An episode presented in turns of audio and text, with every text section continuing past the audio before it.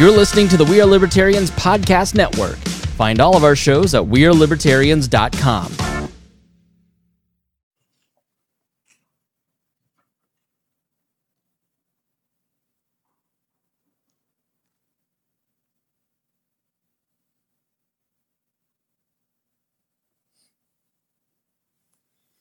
Thank you. Please be seated.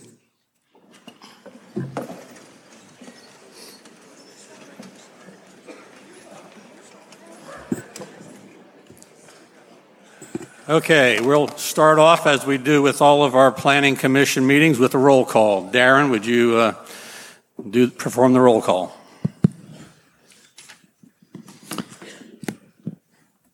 Kenon Gray. Here. Rachel Clark. Here. Justin Curley. Here. Dan Roach. Here. Ed Yanos. Here. Larry Brayton. Here.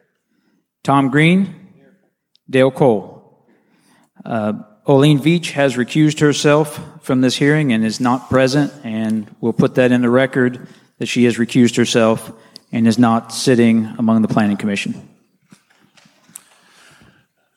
We are here tonight for a public hearing on case B 2228, a request to receive a commission approved use for wind energy conversion systems. The project is to be known as the Big Blue River Wind Farm. The project is to consist of not more than 38 wind turbines. Properties within the project area are owned by multiple property owners located in portions of Fall Creek, Jefferson, Prairie, Henry, Harrison, and Greensboro townships in Henry County. Maps of the proposed turbine sites and associated necessary project infrastructure are available online at www henryco.net front slash planning, C O M M, big blue river dot ASPX, or can be viewed during regular business hours in the office of the Henry County Planning Commission on Race Street, Suite 212, Newcastle, Indiana. At this point, uh, Darren, you wanted to go over procedures, or, or how, how are you handling that? Yep. Uh, a couple of housekeeping items. Um, restrooms, I believe, are through these exit doors back here. Uh, there are uh, devices to assist with those who, who, may have hearing difficulties in the back, uh, over here by the sound booth, if anyone needs that. Um, we also have a uh, an ASL interpreter, and if there is anyone who is using the ASL interpreter this evening, uh, she does have some questions. So if there's anyone who will be using her, um, please uh, come see her. Um, again, I announced earlier, so for the public hearing procedures for July 23rd, 2019, uh, there is a speaker sign up sheet uh, that is available over here to your right, my left. Um, there are sign up sheets for those who wish to speak in support, those who wish to speak in opposition or have questions, or those uh, government entities that wish to address the Planning Commission. Uh, once the public hearing is open, uh, the procedures will be as follow. The applicant will make their presentation. Uh, the applicant and their representatives will be given one hour to present their case. After the applicant's time has elapsed, the Planning Commission members will have the opportunity to ask the applicant questions. There will be no time limit on the amount of time that the Commission has to ask questions. When there are no further questions from the Commission, the hearing will proceed on to uh, the receiving of public testimony. We will most likely take a break once the applicant's presentation has been made. We will then, uh, after the break, we will come back to those who wish to speak in support. Um, again, if you wish to speak in, in support or opposition or a government body, you do need to sign up ahead of time. So when we come back from the break, I will collect those sheets and we will call names uh, off of the sheet in the order in which uh, everyone signed up. So one hour in total will be allotted to hear from members of the public who wish to speak in support of the proposed project. Speakers will be called to the microphone off, the, off the sign up sheet in the order in which they signed up. All speakers must clearly state their name and county of residence prior to speaking. Individuals be given a maximum of three minutes each to speak.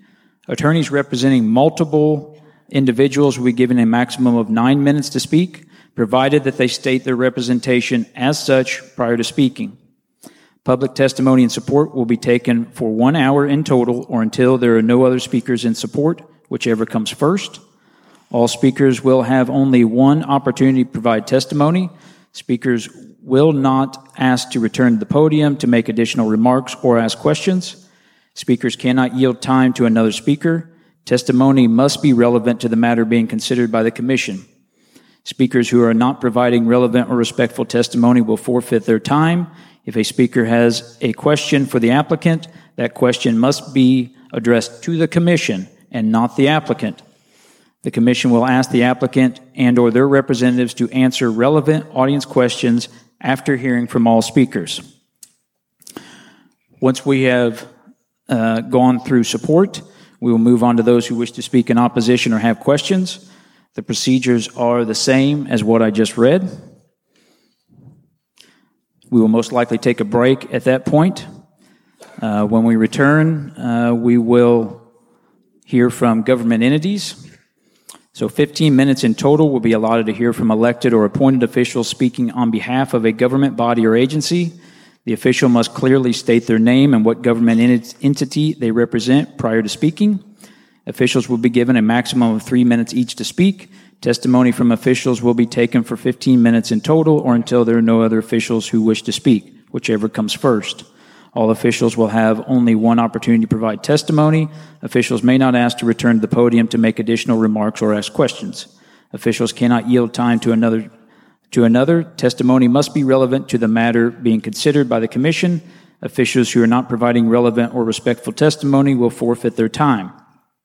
If an official has a question for the applicant, that question must be addressed to the commission and not to the applicant. The commission will ask the applicant and or their representatives to answer relevant audience questions after hearing from all speakers. Once uh, all government bodies have spoke, uh, the applicant will have an opportunity for final remarks.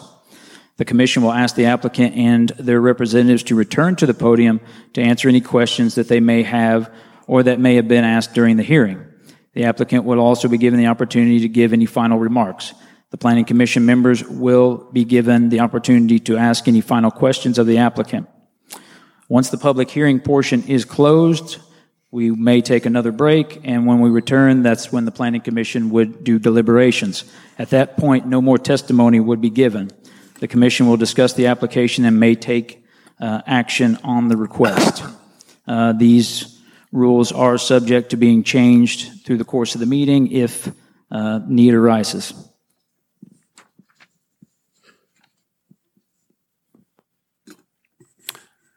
Okay, you've, you've heard the procedures. Um, with that, we will start the procedure as Darren mentioned with the applicant presentation.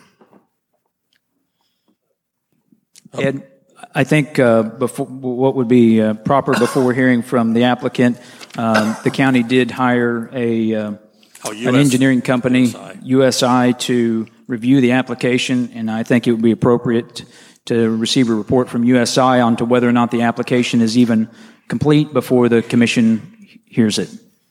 You are correct. Um, representatives from USI are here, I believe. Would you be willing to give us your report?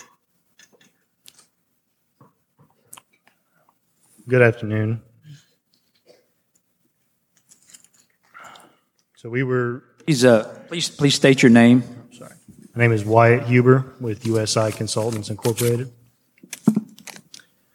Uh, We were asked, uh, USI is a firm, to review the uh, WECS CAU application submitted on behalf of Big Blue River Wind Farm uh, LLC and have completed that review. It was determined upon that completion that the submitted application meets all requirements as outlined in the Henry County Development Code Title 5, Section 9 zoning as applicable to wind energy conservation systems.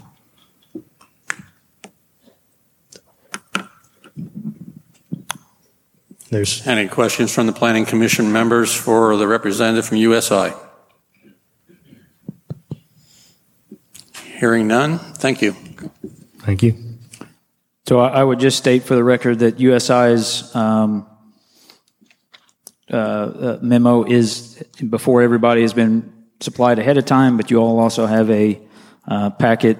And to reiterate what uh, what Wyatt said, um, the report states it has been determined upon completion of review that the submitted application meets all requirements as outlawed in the Henry as outlined in the Henry County Development Code, Title 5, Section 9, zoning, wind energy conversion systems. Uh, so uh, upon uh, upon their review and uh, in our office's review, uh, we would submit the application is complete and that the planning commission could move forward with the hearing. Thank you. Now we move to the applicant, right?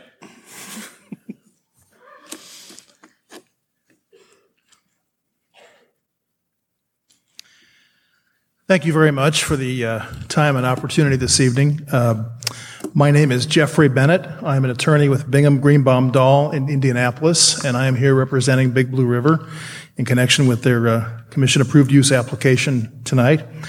With me is my co-counsel from my firm, my partner Matt Price, and also we have Wayne Parker, who is company counsel uh, with Big Blue River as well.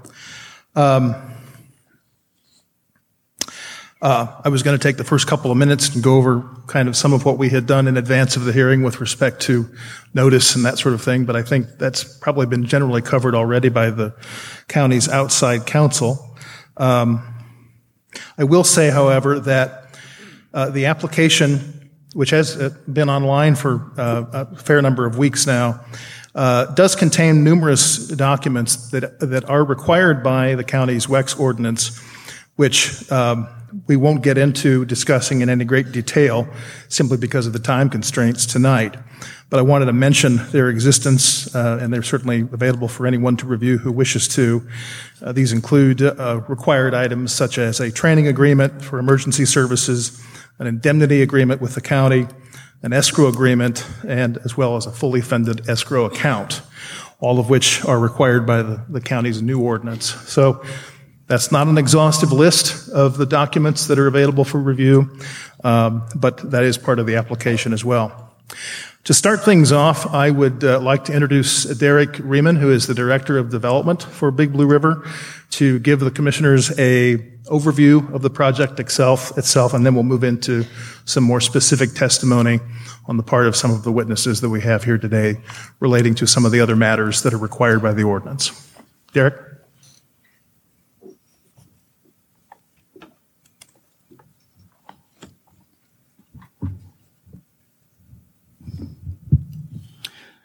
Good evening. Uh, Derek Riemann, Director of Development uh, for Calpine, on behalf of the Big Blue River Wind Farm. Thank you for the opportunity this evening. First, I'd like to start with a project description, uh, which is contained in the application materials that we put forth before the Planning Commission. The Big Blue River Wind Farm is proposed as a wind energy conversion system project up to 38 uh, wind turbine generating units with associated access roads, collection lines, a project substation, including an alternative location.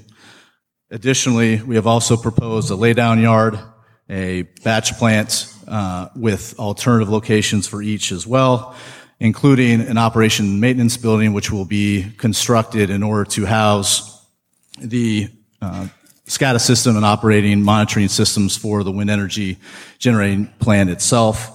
And then lastly, we are also including performance towers, which would be erected as part of the construction of the process, of the project as well. The project will be contained in six townships, those being Fall Creek, Harrison, Henry, Greensboro, Prairie, and Jefferson. Given the kind of geographic context of the project, I'd like to provide a little bit of a history as to how Calpine and Big Blue River Wind Farm have gotten to where we are today.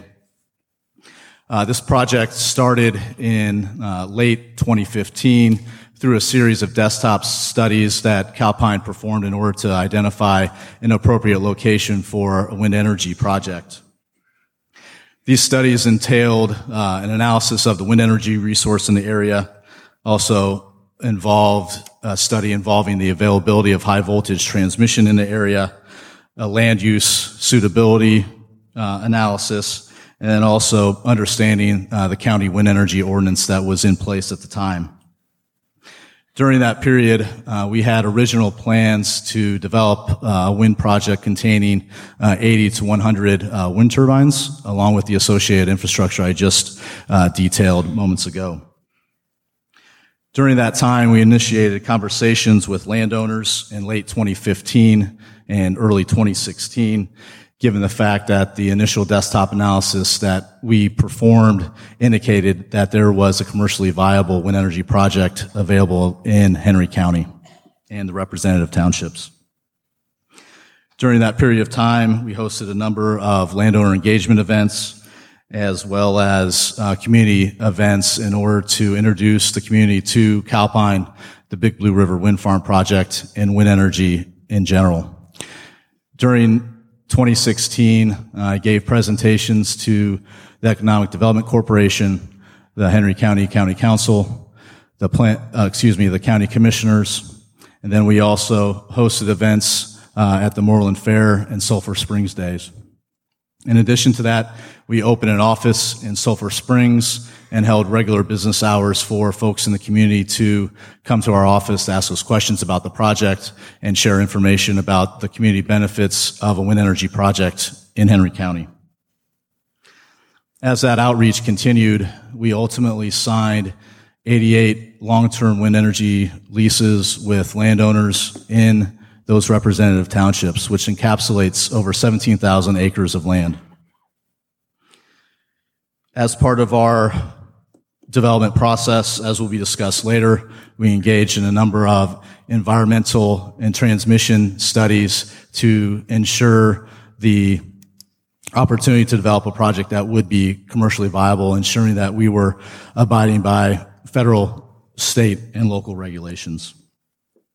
During our initial outreach, we received a great deal of community feedback, and as a result of feedback that we were receiving, actually made adjustments to our project area in order to take into account feedback that we had receiving. So we made a general commitment to reduce the project size that we had originally planned to a northern border of US 36.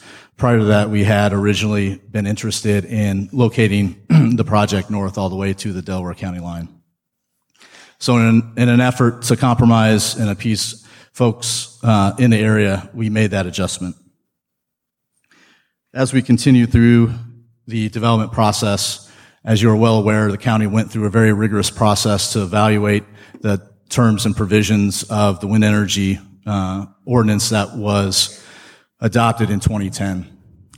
The community, uh, by and large, submitted a great deal of feedback from a variety of different stakeholders. And ultimately, a new wind energy ordinance was put into effect a little less than a year ago in 2018. This revised ordinance has a number of conditions that were much more rigorous than the 2010 wind energy ordinance, such as much more restrictive sound requirements, such that a sound of 43 dBA could not be experienced any greater uh, than 43 dBA at the outside exterior wall of a residence. Our turbines could not be any uh, closer than 1,500 feet from an occupied dwelling, subject to, uh, excuse me, uh, consent or waiver from a representative landowner. Also, an additional uh, restriction of 30 hours of shadow flicker was imposed. Most importantly, there are setbacks from all property boundaries that lie within the project area, namely a 1.5 times the tip height of a wind turbine from a non-consenting property owner, and then under a, a waiver or consent, that restriction is reduced to 1.1 times the tip height of the wind turbine. After the wind energy ordinance was passed last year, we went through great lengths in order to abide by the new provisions in the ordinance. Given uh, that new requirements, our project was reduced from a projected 80 to 100 turbines to now up to 38 turbines. So I think it's important to note that the new ordinance has taken a great deal of consideration of the public sentiment and information that was provided during the public hearings and has thus addressed the size and scale of our project. So I think given that fact, there has been compromised on both accords in order to allow this project to move forward and submit a permit application. I think lastly, I just would like to note before I uh, have uh, the subject matter experts that have been engaged to perform the additional studies in the application packet is that we did study five different types of wind turbine technology as uh, indicated in the first portion of the permit application. Uh, the rationale for including those turbines is given the fact that turbine technology has changed considerably over the past couple of years. And so we wanted to ensure that we study the most conservative turbine technology in each of the appropriate studies as part of this permit application. So that issue will be touched on uh, later on with the presentations, but did want to highlight that fact at this point in time. With that, I would conclude my comments. Thank you.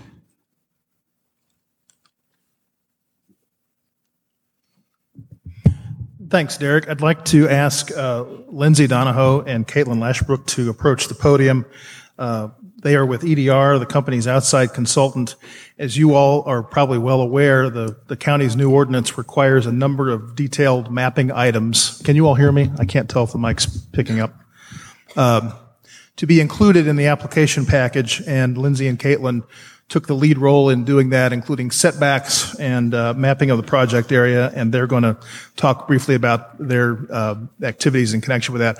I see that most of you have the binders that we provided that contain the uh, application, and the maps were included with those binders. We also have larger copies of them here with us, but we're kind of far away perhaps for you to see them. So let us know if you have questions later about that.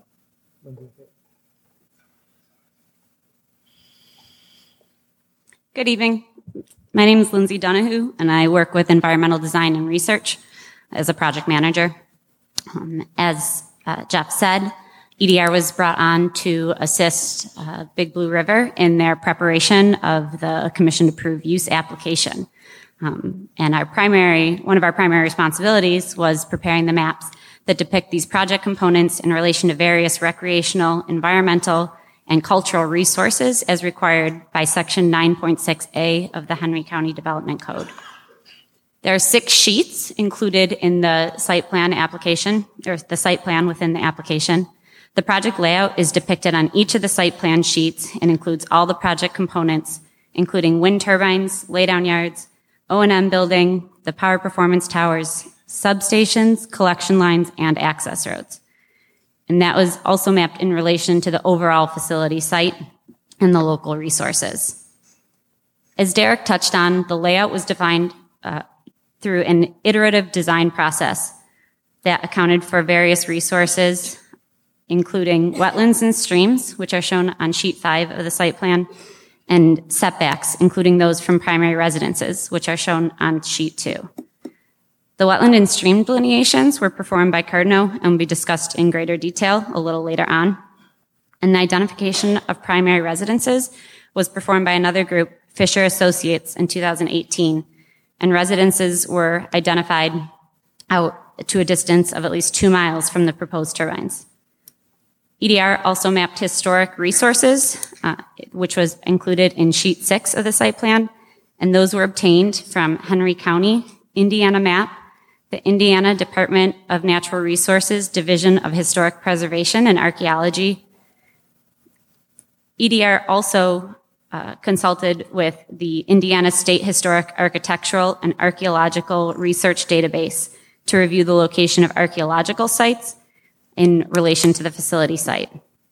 These sites and the facility's uh, lack of impact to these archaeological sites are detailed in the archaeological resources affidavit that's provided with the CAU application in attachment I of the white binder. One of the main sheets I wanted to talk about tonight in the site plan was the setbacks map. Um, it is a little complicated. It's four pages and there's a lot of information in those pages. So the setback map shows the relationship of the proposed wind turbines in relation to the setbacks established by the county code.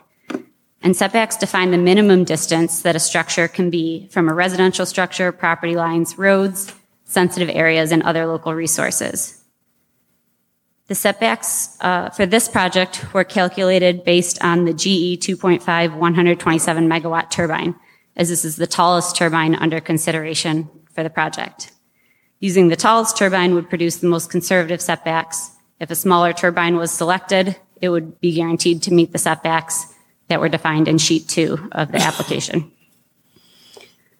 The Henry County Code specifies four basic setbacks. The first, as Derek touched on, is 1.5 times the total height of the wind turbine tower height uh, from any property line, roadway, railroad right of way, and overhead transmission line and distribution lines. Most of those resources were, the data for those were obtained from Henry County itself and the overhead transmission lines and distribution lines. That data was uh, obtained from the Department of Homeland Security.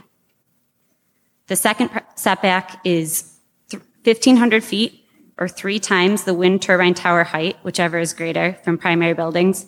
As I mentioned before, primary buildings were investigated on a site specific basis. The third setback is 200 feet from existing county regulated ditch or waterways. This was also obtained from Henry County.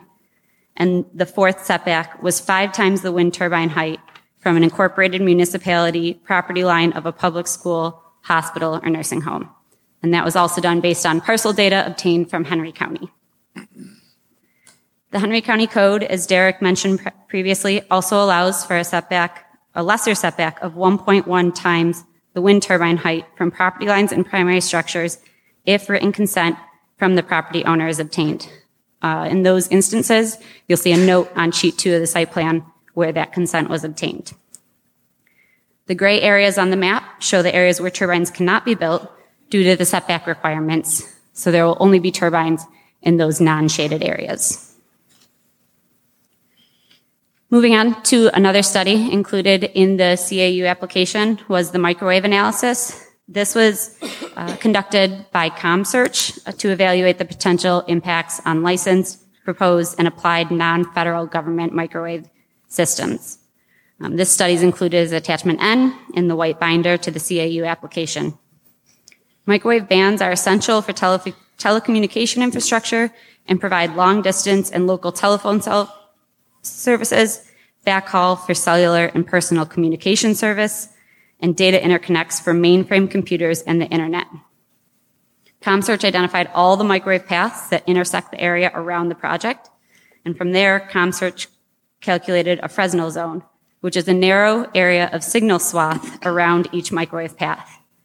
These Fresnel zones, along with areas directly in front of microwave antennas, need to be avoided by wind turbines in order to avoid interference. The microwave analysis identified seven microwave paths, including or intersecting the overall project area. The Fresnel zones for these paths were calculated and mapped and are shown on figures three and four of that microwave analysis. None of the project turbines were found to have potential obstructions with the microwave systems in the area. And in addition, uh, the Fresnel zones were also included in the setbacks map in sheet two of the site plan.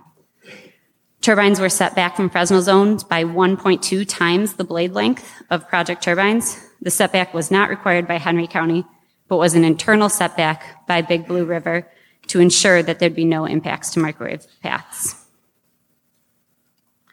The final report I'll touch on tonight is the socioeconomic memo. EDR prepared this memo to assess the economic ben- benefits of the project. It's available in the supplemental filing in the black binder. Specifically, EDR used the Jobs and Economic Development Impact, or otherwise known as the JEDI model, which is an industry standard model to investigate the economic impacts of wind energy facilities. The construction and operation of the project will have positive impacts throughout the local and statewide economy. Direct payments will occur in two forms. The first, lease payments to, pro- to local landowners, and the second, property tax payments to local jurisdictions. The property tax payments will be made to Henry County and local school districts and public libraries in the area. The preliminary analysis, based on the current layout mapped in the CAU application, estimated to a total of approximately $21 million over the 25 year lifespan of the project to be paid to these local municipalities. This will provide additional revenue for government services, schools, road upgrades, and other municipal infrastructure on an annual basis. With respect to employment, the JEDI model indicates that the construction of the project will generate 63 full-time equivalent on-site jobs for Indiana residents with an annual earnings total of $3.7 million. Operation of the project is estimated to generate five full-time jobs with a combined estimated earnings of approximately $300,000 per year. These jobs in the operational phase are anticipated to include technicians, project management, and administrative personnel positions. In addition to job creations and earnings, the JEDI model also assessed economic output, which provides a general measurement of the amount of profit earned by manufacturers, retailers, and service providers connected to that given project. The economic output associated with the project is estimated to be $46.2 million for project construction and $2 million for project operation. That concludes my comments.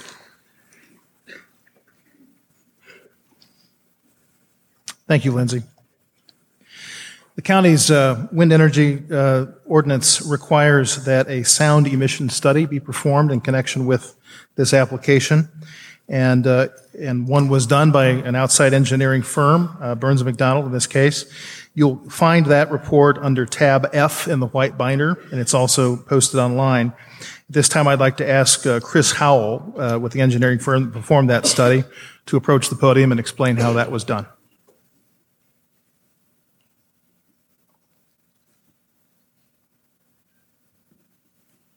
Thank you. My name is Chris Howell. I am an uh, environmental engineer with Burns McDonnell Engineering. I have a bachelor's degree in mechanical engineering, and I've done graduate coursework in acoustics as, long, as well as ongoing training courses in different types of predictions, mitigation, and, and other types of. Um, sorry. Sorry. E- Either Yeah, move you- closer to the mic or speak up if you would, please. You bet. Sorry about that.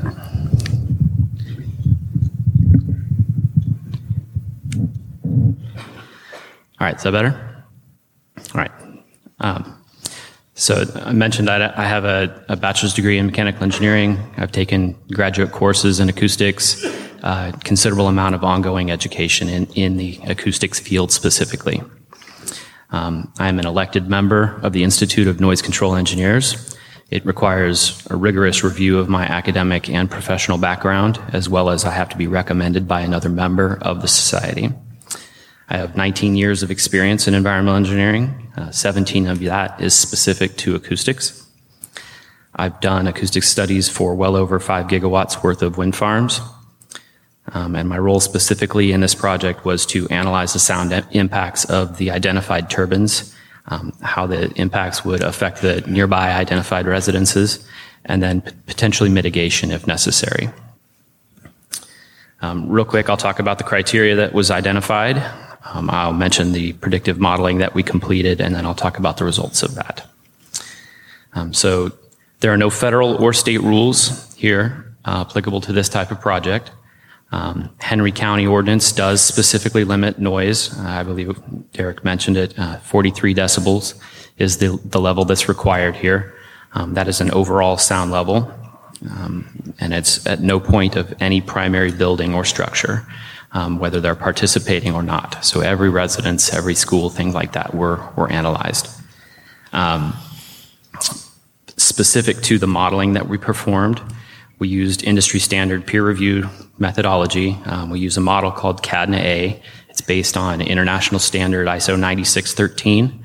That's very well known, very well accepted within the acoustical community for predicting sound um, and specifically being used for wind farms as needed. Uh, we modeled 38 wind turbines. Um, anything less than 38, if it's 38, um, would be applicable for our model that we've done to date. We included terrain in the model. However, we did not include um, half of the available ground absorption. So that's a conservative assumption that we make where we assume that some of the ground is reflective. Um, and that's a fairly conservative, but also um, industry standard for wind farms. Um, we did not include any foliage or anything like that. So if there are stands of trees, uh, we did not include structures such as buildings, barns, anything like that. So any of that would have benefited the noise model, so we excluded them. So that's another conservative assumption we made there. Um, we did model both um, a Siemens Gamesa unit and a GE unit. Um, the and we modeled several other iterations as well. Specifically, the Siemens Gamesa, though, was identified as the worst case scenario for this. So I'll, I'll talk about that specifically since it was the worst case scenario. Um, wind turbines make sound, mostly the whoosh that you hear, the, the blades spinning through the air. Um, the Siemens Gamesa was identified as having an overall sound power level that was the highest of any of the turbines we looked at. That was applied as a single source in space which is an industry standard way of, of, of doing it. When you get far enough away from any source, it looks like a point in space. Um, we use the expected hub height for the turbine, the 87 meters, and various other criteria that are, are all conservative. Um, and I, am blowing through this fairly quickly, so if you have a question, say something. But um, all of the impacts modeled at, at all of the identified uh, receptors. Um, it's an aggregated value, so every receiver received some sort of impact from every single turbine in the model, whether that impact was zero or that impact was 35 or something like that. The model took every single one of those and logarithmically added them together to get a cumulative value from the entire wind farm at each residence, school, building, things like that. Um, it's a, fairly conservative model because it assumes that every single turbine is downwind of the house, or I'm sorry, upwind of the house. So the receiver is downwind of the turbines. So if you have two turbines on either side of a receiver in the middle, it's assuming that the wind is blowing inward at all times. Um, so it's fairly another fairly conservative assumption. Um, the initial models did show some exceedances. Um, they were all fairly low amounts, I believe. Um, so noise reduction operation modes were considered for this. These are standard packages that you can buy from the different vendors, um, and they will limit the overall noise level by limiting the output generally. Um, applying certain noise reduction modes to certain turbines, it's identified in, in the back of the application. Um, I believe in a, Appendix C, those are listed which, which turbines got noise reduction modes. Um, applying those, there would be no exceedances of the Henry County ordinance. and that's generally what I have at this point.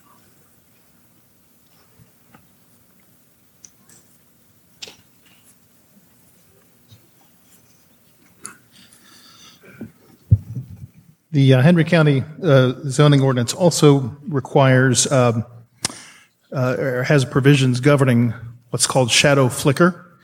Uh, and that is just what it sounds like, but we'll, we'll have, we have someone here to explain that to some extent and also a study that was performed in order to uh, uh, make sure the project was within the requirements of the ordinance.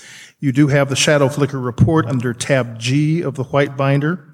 Um, and I'd like to ask Aaron Anderson uh, to approach the podium to discuss that. He also worked on a decommissioning analysis um, unrelated to Shadow Flicker, but since he did the work on it, I'll have him discuss both of those at the same time while he's up here. And uh, the decommissioning analysis was uh, an analysis of uh, uh what would be required in the future in terms of uh, uh, dollars in order to decommission the project when it's no longer in operation in the future. So with that, I'll ask Aaron to come forward and explain the work that he did on both of those reports. Good afternoon.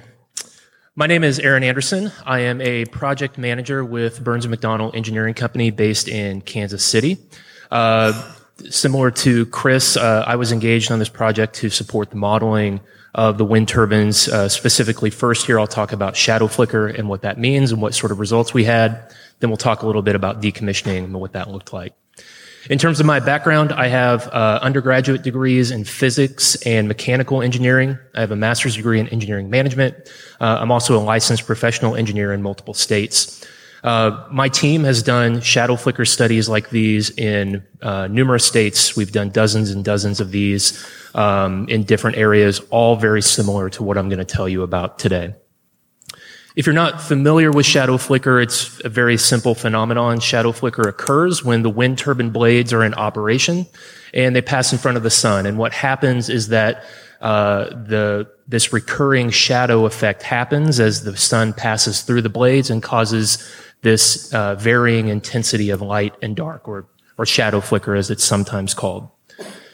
Now, what's important to realize is that shadow flicker can only happen under very specific situations. For example, in order for a shadow to occur, there has to be light. You know, shadow, by definition, cannot happen in the dark, so we only evaluate this during daytime hours.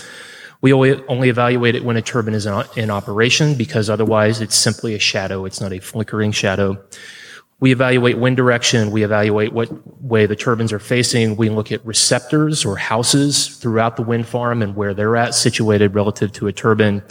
And we compile all of those in a model, uh, a piece of software called WindPro. WindPro is the industry standard software for evaluating shadow flicker. This is the one that we used here. Simply put, it takes every minute of a year. It evaluates the sun's position. It evaluates every single turbine within the wind farm and what direction a shadow would be cast, if any. And then it accumulates those. It aggregates them at every point within the wind farm. And those are the results that we end up presenting. Now, the ordinance within Henry County is very simple. It says that shadow flicker, modeled shadow flicker cannot exceed 30 hours per year. 30 hours is a very typical industry benchmark. Um, and what I'm going to show you here in a minute is that we have in fact, or the project has in fact complied with that regulation. Now, a number of uh, inputs, key parameters go into the model, and I wanted to mention a few of those because what I want your takeaway to be is that uh, the model in and of itself is very conservative, similar to what Chris described for, for noise modeling. For example, we model uh, a receptor or a house, a, a, place where someone is living or somewhere where we want to model shadow flicker is having windows on every single side. So there is no direction that we would assume that a, that a shadow being cast would not be seen, which of course isn't true. You'll have walls without windows, you'll have bedrooms, you'll have curtains, etc. We haven't modeled any obstructions at the site, so no silos, no garages, no tree lines, hedgerows, barns, etc., that might block uh, a shadow from occurring. Um, and we've evaluated all of the terrain within the project site so that if a turbine, for example, were up elevated relative to all of the receptors, we would see how far that shadow would actually be cast. What results from all of this is that of all of the receptors that we evaluated, before we did any sort of adjustments, only seven of all of those, which, uh, to be frank, based on my experience, is a very low number relative to what we would typically see for a project of this size. Only seven of those receptors in total had shadow flicker exceeding 30 hours per year. So what we did is a second step in order to comply with the ordinance that says modeled shadow flicker, i.e. what's actually modeled within the model itself cannot exceed 30 is we manually applied curtailment. And what that means is we can manipulate the operation of the turbine to say, do not operate within specific times of day or specific times of year. And as a result, we took each one of those seven receptors that was above 30 in the base case conservative model. We applied curtailment or derating, if you will, to those. And uh, when all was said and done, each and every one of those was below 30, uh, which complies with, again, what the what the ordinance here in Henry County requires. That shadow flicker. Let's put on our decommissioning hats and switch gears. Decommissioning is very different. However, we are an engineering firm first and foremost, um, and designing, building, uh, working on, and consulting on wind farms is what we do. So uh, decommissioning comes very natural. Um, decommissioning, simply put, is what we do with the wind farm at the end of its useful life. So when it's no longer, when the turbines are no longer operating, when the plant is no longer in use, what happens to the facility? So the entire purpose of this study is to evaluate that, to figure out what it's going to take financially and in terms of logistics and planning to remove the wind farm and all of the facilities and return it back to what it looks like today before there's any sort of operation out there. Again, the ordinance is fairly straightforward in what it requires for decommissioning, very similar to shadow flicker. And what it says is that Any above grade facilities, anything that the project would build has to be removed. Any below grade facilities have to be removed to a depth of four feet below grade, which again is very typical of what we see throughout the country. So what we did is we evaluated the entire project configuration. We looked at every turbine, every road, every overhead electrical line, the substation, buildings that would be constructed. And to very simply summarize, anything that was above grade that you would see just walking around, we included time, effort, and uh, cost estimates to remove those. Anything below grade, we have removed to a depth of at least four feet. And then any of those voids or holes that would be created from removing that equipment would be filled in, we would grade it, and we would seed it at the end of the useful life. A couple important things to point out that people always ask about. Uh, probably the most important are the wind turbines and how we're going to get those down. So our estimate includes a crane and a crew to remove those components uh, one at a time. So, for example, that crane and a crew would remove the blades. Those blades would be cut up on the ground and they would be hauled off for disposal. Uh, blades, the three that you would see on a wind turbine, are made of fiberglass. They have real no salvageable value, so they would be hauled to a landfill. The nacelle, which is the big box that you see on top of the turbine, has a, a fair amount of equipment in it. There's a generator, a gearbox, uh, a number of other things. Any salvageable equipment out of that would be processed on the site. We would remove that.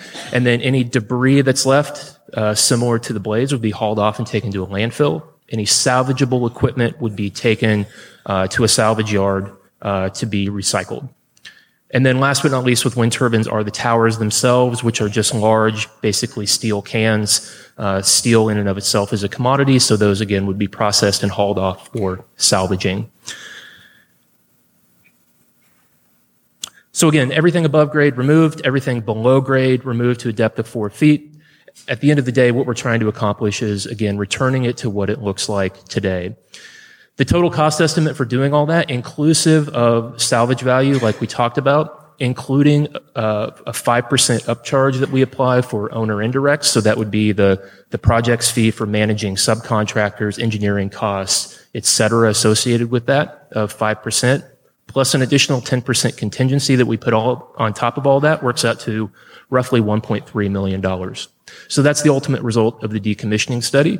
Um, I understand there's an agreement between the county and the project, and some sort of financial instrument prior to construction would be put in place for that amount uh, to ensure that uh, if for any reason uh, the project ever needed to be decommissioned earlier prior to its useful life, that financial instrument would be in place. So there would hopefully be no concern uh, that the uh, the project would be able to walk away from its responsibility there. Thank you very much. Thank you, Aaron. Um, Calpine commissioned a study, um, I believe, a couple of years ago, to uh, look at the uh, history of, of real estate transactions and market values in Indiana counties in which wind farms had already been constructed, to determine what, if any, impact uh, those wind farms, either during construction or afterwards, would have upon real estate values in Indiana counties where they've been built. Uh, we had a licensed appraiser that did that work. Unfortunately, she has retired and is no longer available to discuss her work, but her work product is included in your materials. Um, in the black supplemental binder number two, tab I, and we have today David Hall, who's also a licensed Indiana appraiser, who reviewed that original report and has comments to uh, to make concerning that. David.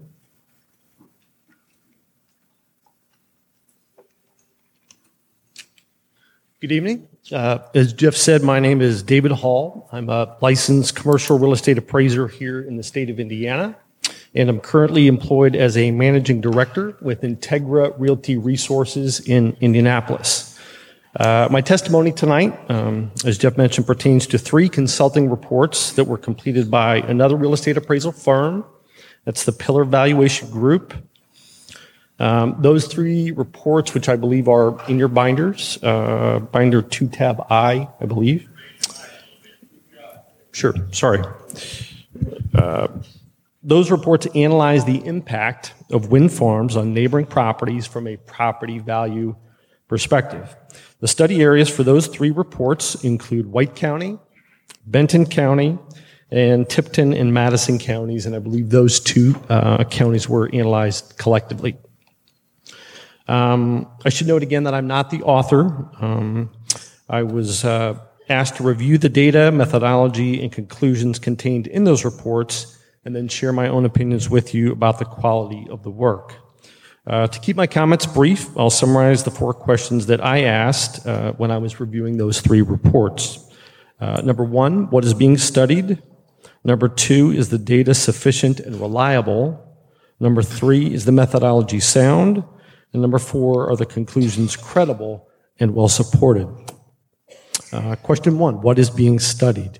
Each report analyzes the impact of wind turbines, uh, both proposed and built, on a particular residential real estate market. Uh, and again, the study areas include White, Benton, Tipton, and Madison counties, uh, and more specifically, the areas within a one mile and one half mile radius of existing and proposed wind turbines. Uh, question two is the data sufficient and reliable? Uh, in my opinion, the data contained in each report is sufficient and reliable. The study of Tipton and Madison counties contains sales data for more than 100 homes that were located within a one mile radius of a wind turbine that was again either existing or proposed at the time of sale. The sales data is recent and it was obtained from the local multiple listing service, uh, which typically is a reliable source for residential sales information.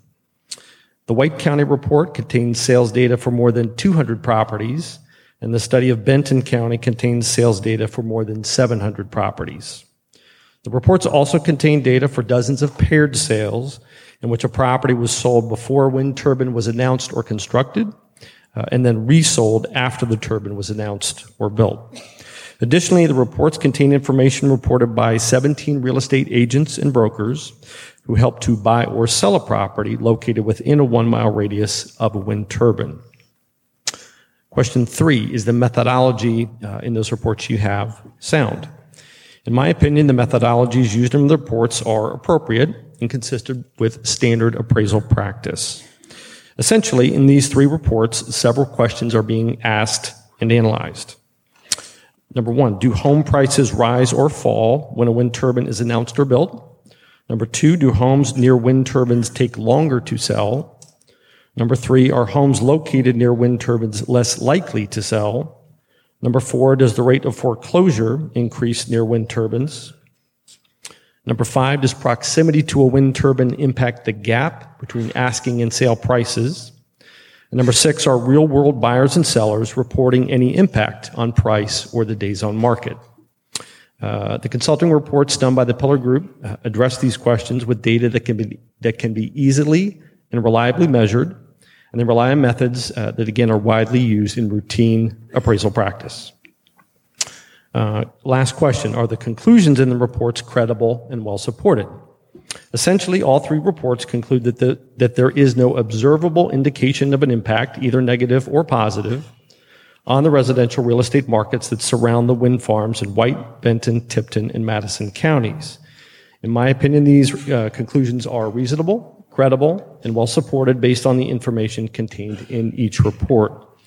Additionally, the conclusions are consistent with recent academic research. As an example, I would refer to one of the largest known studies. It was a research effort completed in 2014 that looked at more than 50,000 home sales in 27 counties and nine states. The study was conducted by authors affiliated with Texas A&M University, San Diego State University, the Lawrence Berkeley National Laboratory, and the Federal Reserve Bank of Kansas City.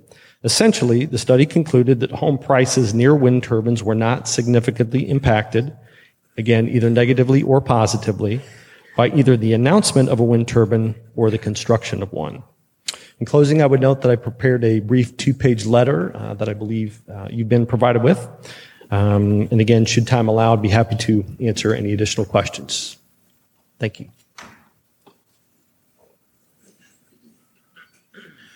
Thank you, David. Um, the ordinance does require uh, uh, that uh, wetlands be analyzed as part of the proposed development, and we do also have a report in your binders that that uh, addresses that in great detail. that's contained in black supplement binder number one under tab C. And we have with us today Ryan Ruprecht, who is with the company that performed that study, and uh, he would like to say a few words about that. Ryan?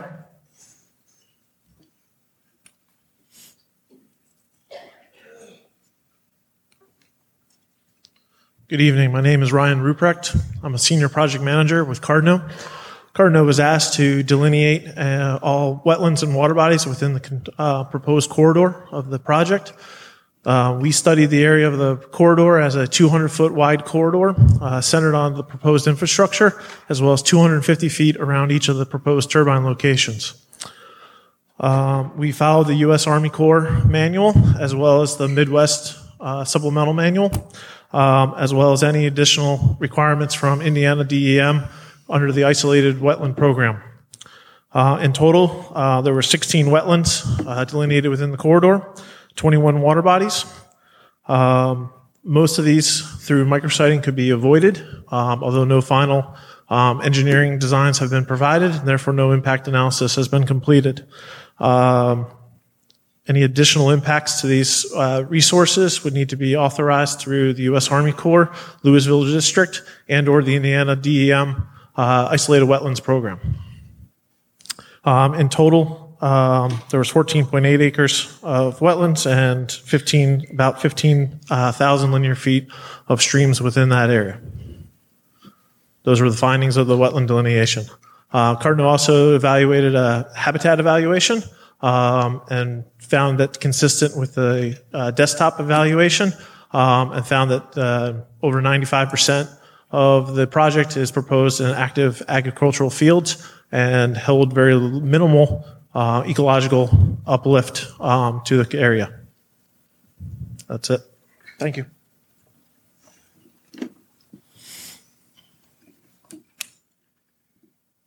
Thanks, Ryan. Um, Big Blue River uh, commissioned studies concerning uh, potential impacts upon avian birds or uh, bats that might be uh, existing because of the project, and we have in your materials those reports as well. Um, those are contained in Black Binder uh, tab D. And uh, I'd like to introduce Rhett Good, who prepared those studies, and we'll say a few words about those as well.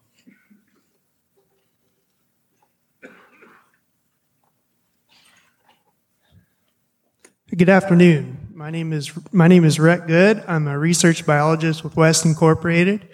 I have a bachelor's degree in biology from Ball State University, a, a master's in zoology from the University of Wyoming, and I have 20 years of experience researching the impacts of wind energy on birds and bats and other wildlife. Um, we completed two studies at the site. The first was a study of bird use. Um, which followed all of the guidelines outlined by the Fish and Wildlife Service in the Eagle Conservation Plan and the land-based wind energy guidelines. The study lasted approximately one year. Um, surveys were completed at 46 points. Approximately 500 hours of survey effort was completed. Um, I won't go into the, the, details of all the bird scene, but um, the overall results suggest that the levels of use and the species observed are similar to other wind energy projects in Indiana and other Midwest agricultural landscapes. And the impacts are expected to be similar to those other projects, which are, which are low relative to bird species populations. Um, there were only seven eagles observed over 500 hours of effort at the site. Uh, of those seven eagles observed, um, only three minutes uh, were eagles observed flying within the rotor-swept area, uh, the approximate height of a turbine. Um, common species observed included uh, uh European starling, red-winged blackbird, horned lark, Canada goose, turkey vulture, red-tailed hawk. These are really common species you see in most agricultural landscapes. Um, there were no species observed that were protected under the Federal Endangered Species Act. Two state endangered species were observed during surveys, the northern harrier and the osprey. Uh, both species are expected to be at relatively low risk to wind turbines. Uh, only a few osprey were observed during surveys, so they were really rare. Northern harriers are um, rare in the summer, but they're relatively common during the migration winter seasons. They fly at very low heights and have very low susceptibility to, to turbine collisions. Um, Five state species of concern were observed. Uh, bald eagle, as I mentioned, common nighthawk, red-shouldered hawk, sandhill crane, and sharp-shinned hawk were observed. And uh, I believe Cardno observed one short-eared owl during their wetland delineations. But again, all of those species were observed either in relatively low numbers or their biology is such where they have relatively low susceptibility to wind turbine collisions. There was also a raptor nest survey completed at the site um, within a, a, much larger area than what the turbines encompass. Uh, all the survey was completed from the ground uh, within two miles of the project boundary. Um, purpose was to identify if there were any eagle nests within the project area. Uh, no eagle nests were observed within two miles of the project. Uh, the Fish and Wildlife Service did report uh, three nests at the time within 10 miles of the facility, um, but there are none within two miles of the boundary that we're aware of. There were 55 other nest structures observed of common species in Indiana, um, such as red-tailed hawk or great horned owl.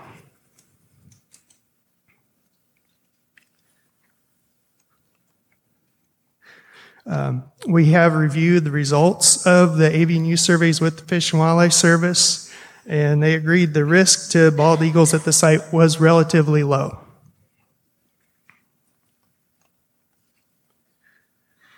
We also completed uh, bat surveys at the project designed to determine if threatened or endangered bat species were present within the project. Uh, those surveys followed U.S. Fish and Wildlife Service guidelines. Uh, 28 sites were surveyed using acoustic bat detectors in the summer of 2016. Um, no northern long-eared bats were identified within the site. That's a threatened species in Indiana. However, Indiana bat was confirmed as present within the project. Um, and this is similar to other wind energy projects, but uh, we're in the heart of Indiana bat range within the state of Indiana. And every project within Indiana has to assess risk to, uh, to bats and develop measures to reduce those impacts. So this is no different than, than other wind projects in Indiana. Uh, the project will develop and implement a bat habitat conservation plan in coordination with the Fish and Wildlife Service and the DNR uh, to ensure those impacts are minimized to the extent practicable. And that's the summary of my surveys. Thank you. Thanks, Rhett. We're coming towards the end of our hour, and I want to just sort of wrap up by focusing briefly upon the uh, three statutory findings which uh, the Planning Commission would need to make in order to approve um, the request that we've made tonight. I know you're all very familiar with that, with what those are. Um, the first one is that the proposed uh, use is placed in a permitted zoning district. I think that's relatively straightforward. Um, given that uh, uh, it's associated with uh, agricultural purposes. It also is considered to be a utility use, and utility uses are expressly allowed in ag areas. The second requirement is um, that, the, uh, that, the, requirements set forth in the zoning district and, and procedure section of the zoning ordinance are met. Uh, we think that's also very clear in this case because the project as submitted uh, complies with the provisions of the process requirements and the procedures section of the ordinance. And then lastly, as you know, kind of a catch-all provision, the proposed use is consistent with the spirit, purpose, and intent of the ordinance, will not substantially and permanently injure uh, the appropriate use of the neighboring property, and will serve the public convenience and welfare. We think all of those things are clearly met. The project won't have a negative effect on public convenience or welfare as it'll comply with all operational safety and setback requirements. Uh, there are significant environmental benefits, excuse me, economic benefits uh, that we've talked about, estimated 21 million in property taxes over 25 years, temporary and full-time jobs, and uh, essentially a ripple effect across the economy to some extent, as that is discussed in the uh, socioeconomic memo that we have. Uh, it will not impede the normal and ordinary development and improvement of the surrounding property uh, for uses permitted in the district because the WECS project is located in, in a predominantly rural area with predominantly agricultural use that's consistent with this use. Uh, adequate utilities, access roads, etc., and also agreements that have been reached already with the county concerning roads and transportation, decommissioning, and so forth. Um, in short, um, we believe that the application is submitted meets all of the statutory criteria for commission-approved use under the Henry County ordinance, and we respectfully ask that uh, the commission-approved use be granted. Thank you again for your time this evening. Thank you. That fulfills the first part of it, and as Darren mentioned earlier, he's got a, a break penciled in here, so uh, I don't know if, before we take a break, if it uh, makes sense for the commission to ask the applicant questions. Uh, That's, that's up to you, Mr. President. Dale has a question. Use your mic, please.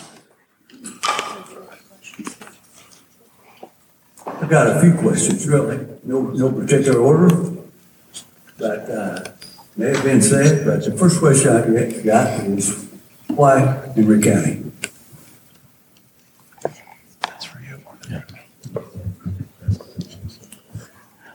Yes, as I stated in my initial comments, uh, the rationale for selecting Henry County for a potential wind energy conversion system project is multifold. One, uh, the wind resource here in the project area is commercially viable. That means the energy that would be produced by the project would be available for sale on the electricity markets at a competitive price. There is availability on the high voltage transmission lines that run through the project area to transport that electricity to market. There is a wind energy ordinance that has been adopted in which various requirements have been put forth. And it is our assertion that the application before the commission meets all of those requirements. And then lastly, the land use is consistent with other wind energy projects, that meaning that the agricultural nature of the project area is compatible with en- wind energy projects. Okay, and the second question is underground water. Could it possibly have any effect on our underground water? Yes, based on the information that we have to date, the project will not require any type of blasting in order to install the foundations that would be required at the wind turbine foundations. Third question. Our county has a lot of volunteer firemen. Due to a fire, what kind of safety program do you have set up to educate these firemen? Yes, we have an agreement in place with the county that has been submitted as part of the application materials, agreeing to establish a training program for Henry County emergency service personnel as well as local fire departments with towns encapsulating the project area. In addition to that requirement, there is also the opportunity for counties that are surrounding Henry, that being uh, Madison, Delaware, Wayne, Randolph, Randolph to participate in those training sessions. Have you ever experienced a fire with any of the? I'm sorry? Have you ever experienced any fire with wind turbines? I have not personally experienced fire at a wind turbine. However, there have been documented fires that have taken place at wind farms. And the protocol established to deal with that type of situation is to uh, alert the public. Uh, the uh, project will have operation and maintenance staff here in the community to alert the public and local emergency service staff. The typical procedure will be developed with the manufacturer of the wind turbine, and the standard protocol is to let the nacelle, which is the casing with the gearbox, etc., to burn out. There will be a safety perimeter around the turbine uh, to ensure that there are not any individuals that will be walking or in close proximity to the turbine. And then local uh, fire staff would be available to help secure the perimeter to ensure that there is not any additional uh, brush fire that could be a product of the fire at the wind turbine. Do, trying to think of a word, uh, the flaps do they, uh, in the wintertime, do they freeze, have a tendency to collect ice? Uh, you are correct. There is opportunity for the wind turbine blades to uh, collect ice, and that uh, is something that is monitored by remote sensors that are located on the wind turbine blades themselves. And so these sensors are linked to a fiber optic network that transmit that type of information to the operations and maintenance building. So there is uh, a control center that monitors each and every turbine within the project area. And these sensors can detect additional weight that would be located on the blades, such as with ice. And so the standard protocol is to shut down turbines that have ice that's collecting on the blades. Uh, and then there's additional protocols for instances in which uh, personnel are located uh, in the project area to seek and observe if there is ice that may be uh, dropping off of the blades. But typically that ice is dropping relatively close to the turbine foundation itself. I'll let somebody else go.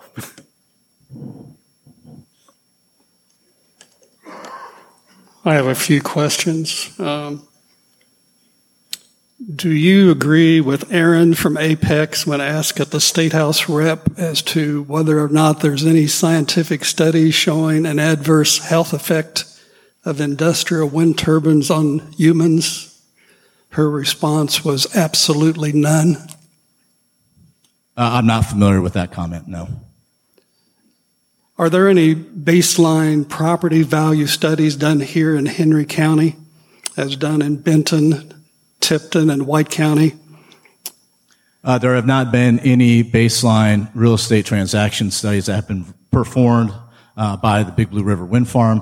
Uh, that being said, as uh, Mr. Hall stated earlier, the studies that have been submitted uh, reviewed real estate transactions in the development period, in the construction period, and the operational period. And I would defer to Mr. Hall if he has any additional information that he would like to include in order to address your question. Okay.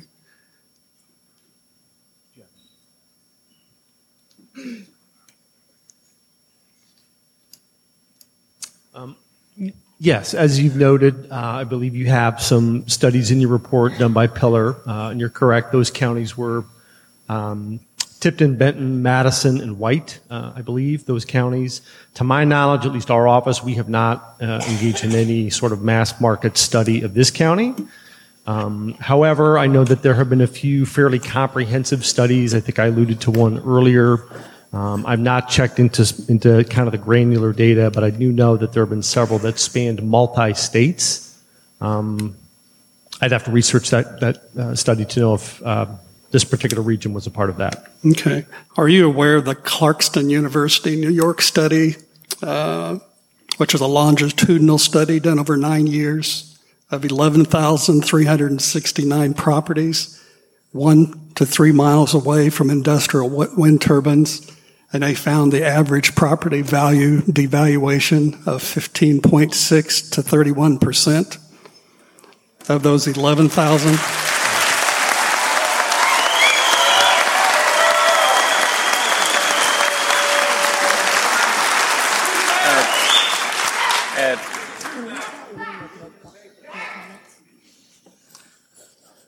That is peer reviewed, the term that you like to throw around. Yes, I, I have not read that study, no. Are you aware of the McCann Appraisal LLC in Chicago study that industrial wind farms impact to homes up to two miles away, range of 25 to about 40% of property value loss?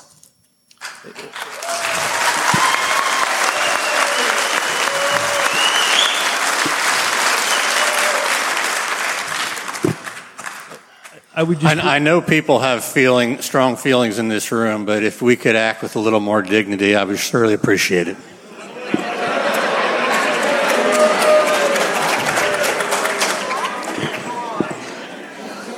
Are you aware that Ontario Superior Court of Justice determined in 2013 living near wind farms experienced lower property values in the range of 22 to 55 percent? Again, I would reiterate that the purpose of my engagement was to simply review uh, the studies that you have before you that are specific to Indiana counties, uh, and that was the scope of my work. Okay. Is there any reason that the four mile safety barrier made legal under home rule and grandfathered and supported by Senate Bill 535 adopted by the town boards of Cadiz, Kennard, Mount Summit, and Sulphur Springs and Greensboro have been totally ignored?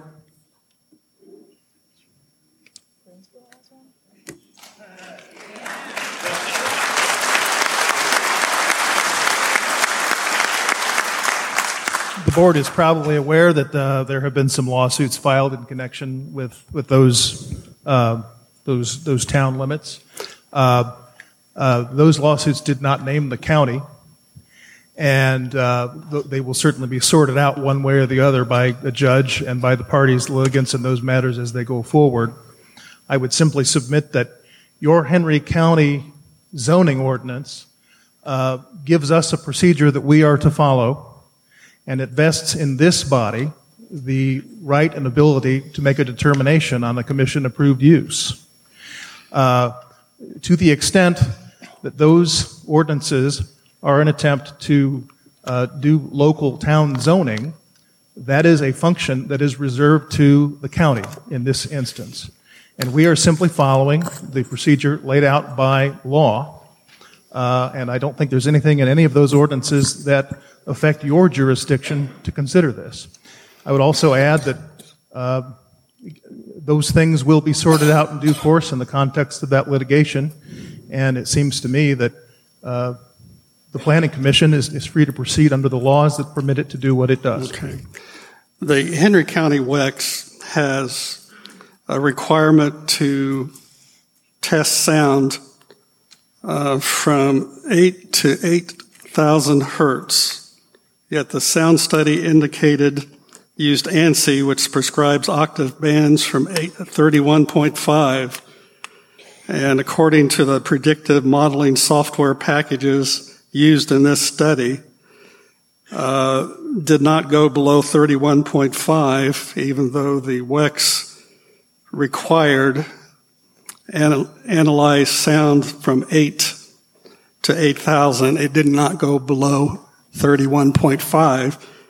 And the report further says that it should be noted that compliance no- noise measurements can be collected down to 6 hertz with typical equipment. Is there a reason it didn't go below uh, 31.5 when the actual WECS requires down to 8 and there's equipment that is typically available to test compliance noise measurements down to six? Why were they not used? If I may, I'd like to have Chris Howe come up to the podium to address that as he was the consultant performed that study. So the you're talking about two different things. The predictive study is modeling. Apologies. So that you're talking about two different things. The predictive study is modeling, and the model itself will only go down to 31 and a half hertz. However, all of the octave band frequencies provided by the vendors are included in that aggregated number. So your ordinance for Henry County is a single overall value that is an aggregate of all of those individual frequencies. So we did look at all of those frequencies for the modeling analysis itself. However, the model itself can only give out 31 and a half through 8,000 results and then an aggregated overall value for comparison to your limits. Now, for compliance demonstration, measurements down at 8 hertz and below to 6 hertz would be collected and that would be provided as demonstration of compliance. Okay. But it hasn't yet in the initial reports. There, there's no operational wind farm yet, so that data cannot be collected. Okay. Would you, would somebody from the company or representative give their opinion on wind turbine syndrome by Nina Pierpont and whether they believe that that work from her, and she is a pediatrician, MD and PhD, if that is a valid study.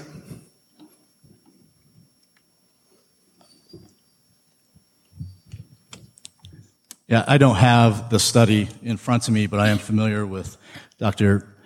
Nina Pierpont, and as I would say is that I don't have any information available to me that would suggest that that information has been peer reviewed or has been validated with other scientific peer reviewed studies. Okay.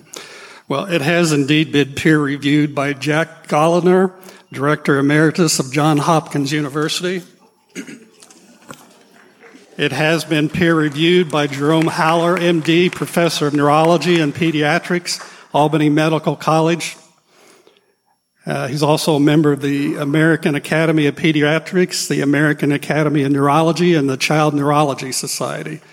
It's also been peer reviewed by Joel Lehrer, MD, Fellow of the American College of Surgeons, Clinical Professor I can't pronounce this, but it has to do with the Ornithological University of Medicine and Dentistry in New Jersey, formerly professor of ornithological Mount Sinai School of Medicine, New York. It's been peer reviewed by Ralph Katz, MDMD, PMPH, PhD, Fellow of American College of Epidemiology, at Professor and Chair, Department of Epidemiology and Health Promotion, New York University. And Henry Horn, PhD, Professor of Ecology and Evolutionary Biology and Associate of the Princeton Environmental Institute, Princeton University, Princeton, New Jersey.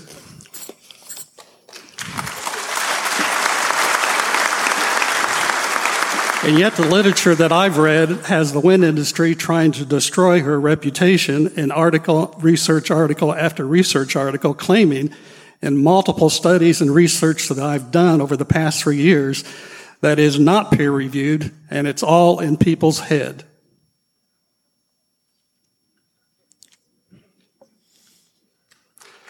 Is there a reason that you have only prepared and shared three health related human effect studies. Those studies that were presented within the application materials demonstrate peer reviewed science in respectable economic, excuse me, medical journals that suggest that there is no documented correlation between wind energy turbines and health impacts. I did a quick Google study asking for peer reviewed research on effects of industrial wind turbines on human health and came up with no fewer than 30. And over half of those presented were peer reviewed and indicated researched, documented health, adverse health effects to human beings. And yet none of those were presented to this body.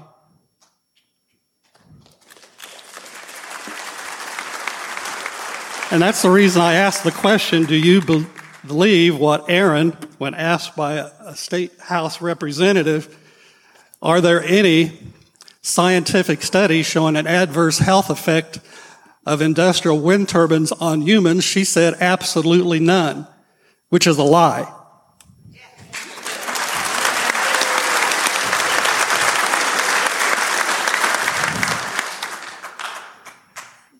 I found in three hours 30 of them. Reviewed by scientists like the ones that I read to you just on Nina Pierpont.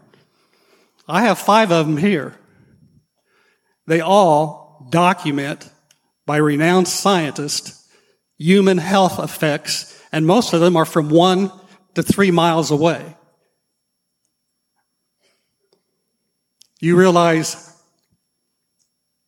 how far away you are able through our WECS to put a 500 foot wind turbine with the blades going 205 miles per hour at its tips.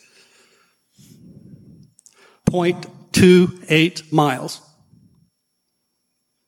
And yet I found 30 studies that show human health effects from one to three miles away, documented in about six different countries.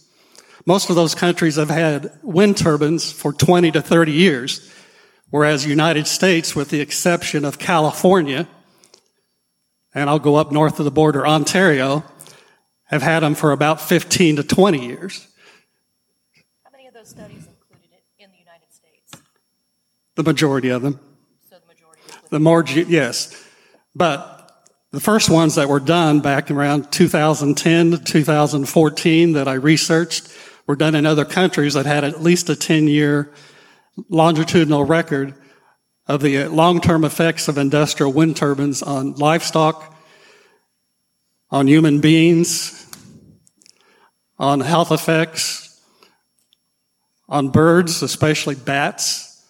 One bat expert in England reported that they are decimating the bat population in the British Isles by the hundreds of thousands. And what happens to bats?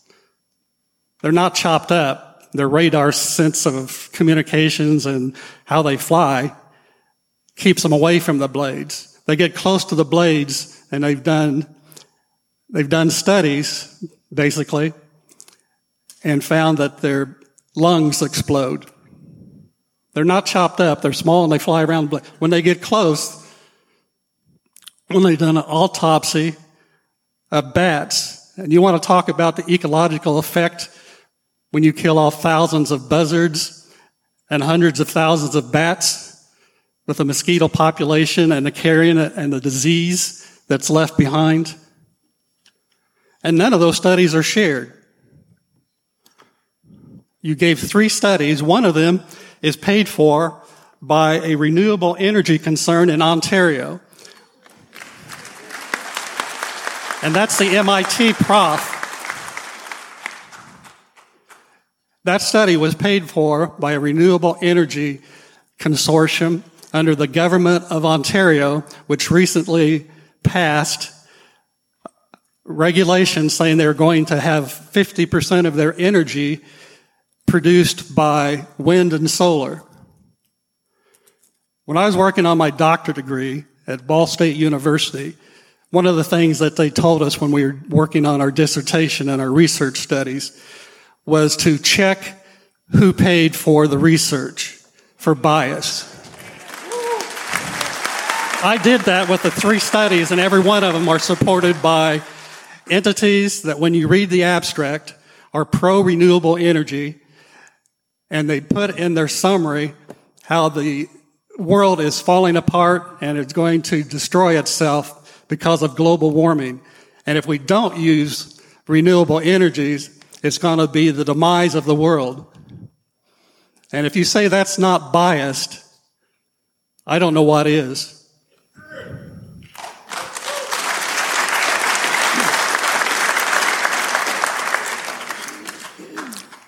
I've said enough for this round.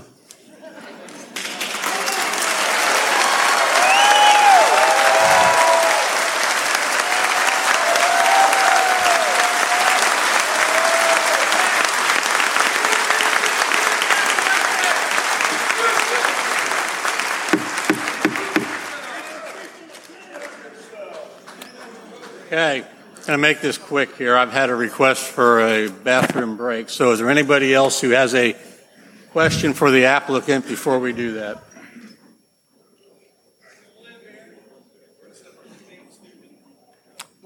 Don't say that. Hearing none, we will take a short break. Thank you.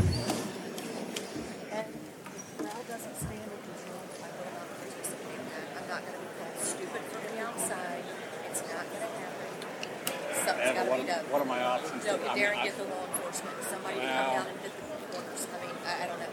I'm not gonna sit and and call names and show disrespect when he I steps out here and understand, but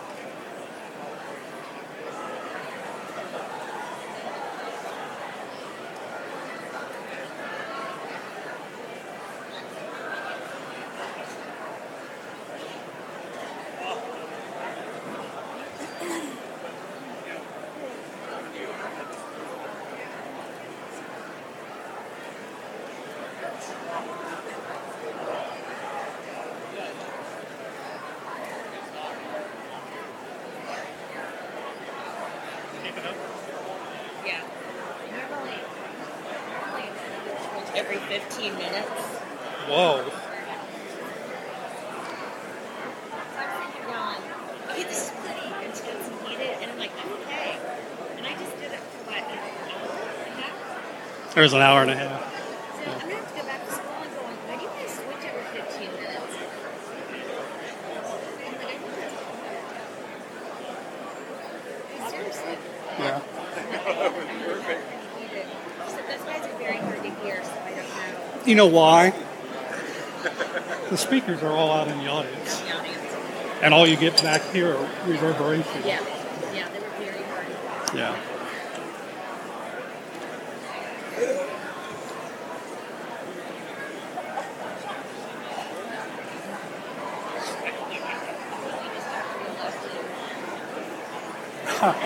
It's not my goal. I'm, I'm not even, I'm not even sure I'm going to run again, to be honest with you.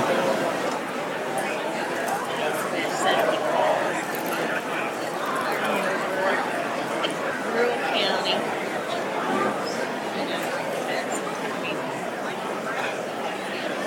And then sure was in those past the high higher thing down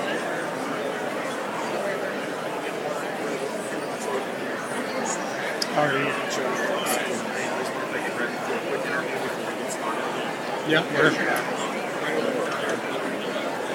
How much time do we have? How much time do you think we have, Darren?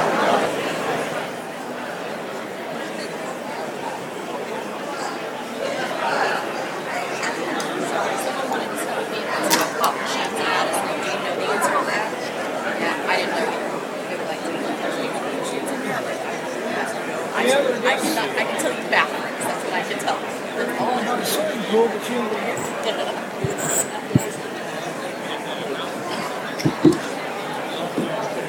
Tom.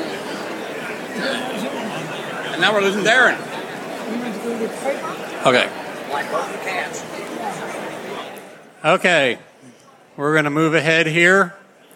Um, I think Darren is collecting the sheets. We're going to move on to those who are in support of the applicant, the application. So, Darren, you said you wanted to go through a couple things before we started with that part of the evening's activities. So I just wanted to go through the uh, procedure again so everyone's aware. Um, again, so we will be taking uh, those that wish to speak in support for one hour in total. Uh, one hour in total will be allotted to hear from members of the public who wish to speak in support of the proposed project. Speakers will be called the microphone off of the sign up sheet in the order in which they signed up. All speakers must clearly state their name and county of residence prior to speaking. Individuals will be given a maximum of three minutes each to speak. Attorneys representing multiple individuals will be given a maximum of nine minutes to speak, provided that they state their representation as such prior to speaking. Public testimony and support will be taken for one hour in total or until there are no other speakers in support, whichever comes first. All speakers will have only one opportunity to provide testimony. Speakers may not ask to return to the podium to make additional remarks or ask questions. Speakers cannot yield time to another speaker. Testimony must be relevant to the matter being considered by the Commission. Speakers who are not providing relevant or respectful t- testimony will forfeit their time. If a speaker has a question for the applicant, that question must be addressed to the Commission and not the applicant. The Commission will ask the applicant and or their representatives to answer relevant audience questions after hearing from all speakers. We have two microphones. There is one up front here where the, where the applicant has been making their presentation. There's also one in the back. Uh, I will be calling uh, names off the list, and I will call who is first, and then I will also say who is on deck next. When you come to the microphone, please make sure you're speaking clearly and loudly into the microphone and give your name and county residence. We would also ask that all members of the public are, uh, are um, polite and uh, will respect the speakers and the commission and allow the speakers to give their testimony uh, as, uh, so that everyone can hear what's being said. So, 648, we will begin uh, those who wish to speak in support. The first person up is Laura Ann Arnold, and I apologize if I misspell any na- or uh, missay any names. And then uh, next is Jer- Jared Noblet. So Laura Ann Arnold, Jared Noblet on deck. Somebody before me was very tall. Uh, yes, that is my name. I am a resident of Marion County in Indianapolis. I'm not a resident of Henry County. I want to give some perspective from a national uh, and state perspective on these issues as you begin to deliberate. I've been at a meeting, a national meeting of the National Association of Regulatory Utility Commissioners this last two days in Indianapolis. They have had on their agenda looking at implementation of 100% clean energy goals and targets in other parts of the country.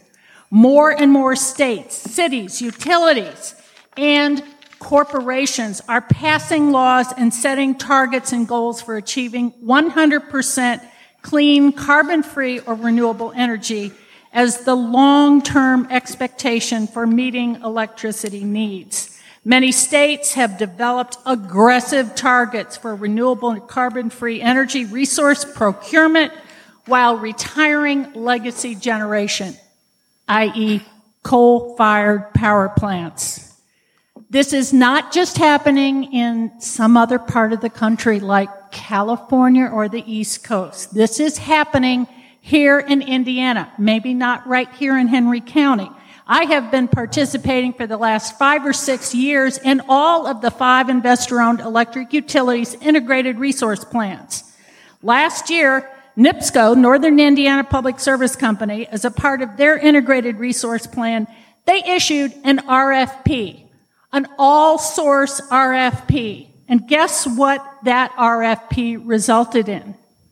They saw that they could save their customers $4 billion for B with a billion with a B over 30 years by moving from their current 65% coal down to 15% coal in 2023 and eliminating, eliminating their coal-fired power plants by 2028.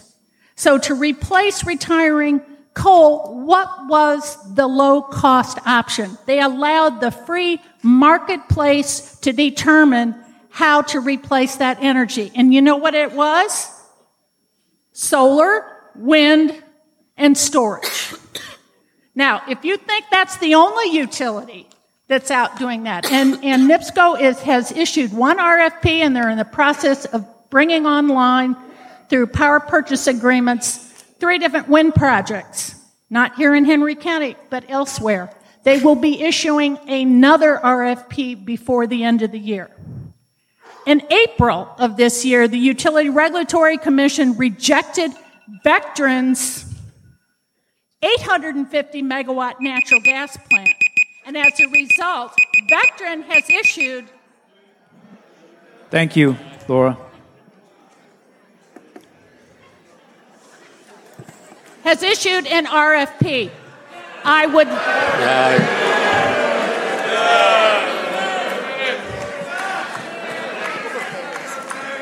All right. Next, uh, next up is Jared uh, Noblet, and after him will be Shaw Beam.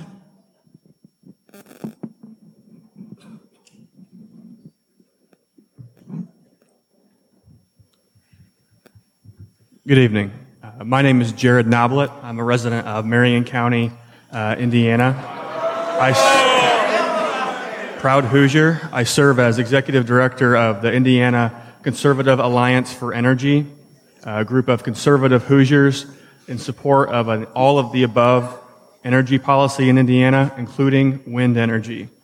Uh, this evening, the Henry County Planning Commission will be considering whether or not they will allow wind energy development into the county. While this is a contentious issue, we are um, helping to articulate the facts, and we feel it's important to understand everything the county will be missing out on if it decides to refuse this development. Renewable energy brings millions of dollars of, in economic development to Hoosier counties. It lowers taxes by raising the property tax base. It helps to boost the county budgets in the form of additional funds for local schools, local school districts, and direct payments to the season's struggling farmers. Allowing citizens to place wind turbines on their private property provides them with the additional income to keep their family farms running. Additionally, Indiana's property tax caps make it very difficult for these rural counties to balance budgets. These renewable developments help by padding county budgets. A neighboring county has seen these benefits in action. They've been able to collect an additional 3 million for schools, 35 million for new roads, and 31 million dollars in economic impact to the county from 2008 to the present. While many folks in Henry County seem fixated on the negatives of allowing wind turbines here, we are focused on the benefits. Henry County policymakers should carefully consider all of the potential benefits when making this decision. The Indiana Conservative Alliance for Energy stands in support of this project. Thank you.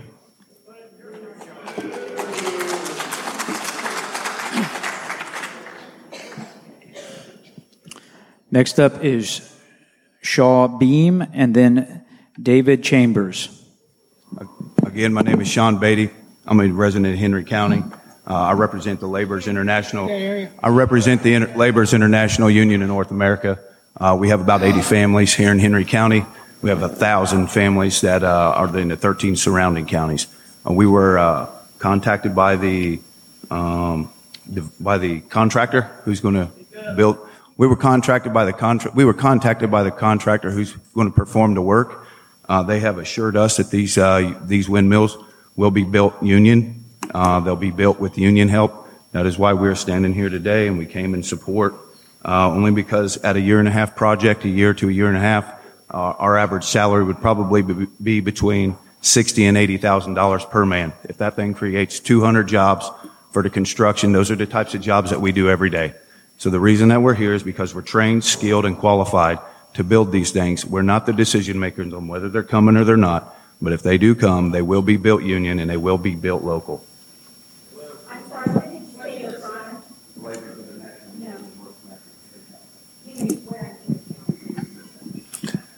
Next speaker. Excuse me. Uh, so the next speaker will be David Chambers. Also, uh, I just want to remind everybody, please be respectful of the speakers. We want respect for all speakers, not just those that you agree with. And also, please don't direct questions to, to the speakers. If you have a question, and don't shout out questions from the audience. If you have an opportunity to come to the podium, you can ask a question at that time. My name is David Chambers. I live in Henry County, Harrison Township, and I support Big Blue River Wind Farm. I appreciate the opportunity to speak before this commission. Looking at the economics of the wind farm, the wind farm will invest in the neighborhood of $135 million, resulting in significant tax revenue.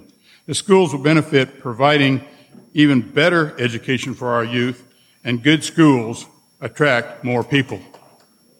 The taxes the Blue River, Big Blue River Wind Farm pays may even help reduce the taxes all residents pay. The income the landowners would receive from having wind turbines on their land will be reinvested and generate tax revenue from buildings built, machinery purchased, and the county uh, income tax that will be paid off that income, off of that money. From an economic standpoint, it appears to be a win-win situation for the county and its residents. We can look at neighboring counties at what they have done. Randolph County has 100 wind turbines and talking of putting up 75 more, plus uh, solar energy. I think if we look at the adjoining counties, Madison and Randolph counties, we will see that it has no detrimental effect upon the counties to have these wind turbines and wind farms in their counties. Um, their income, their tax revenue has increased, and they have uh, a surplus of money, not just a deficit at all times. Thank you for the time.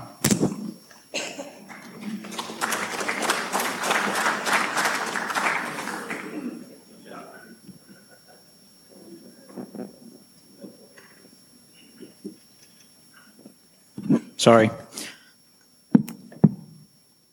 Uh, next up is Bruce Bailey, and then after him is David Score. Bruce Bailey.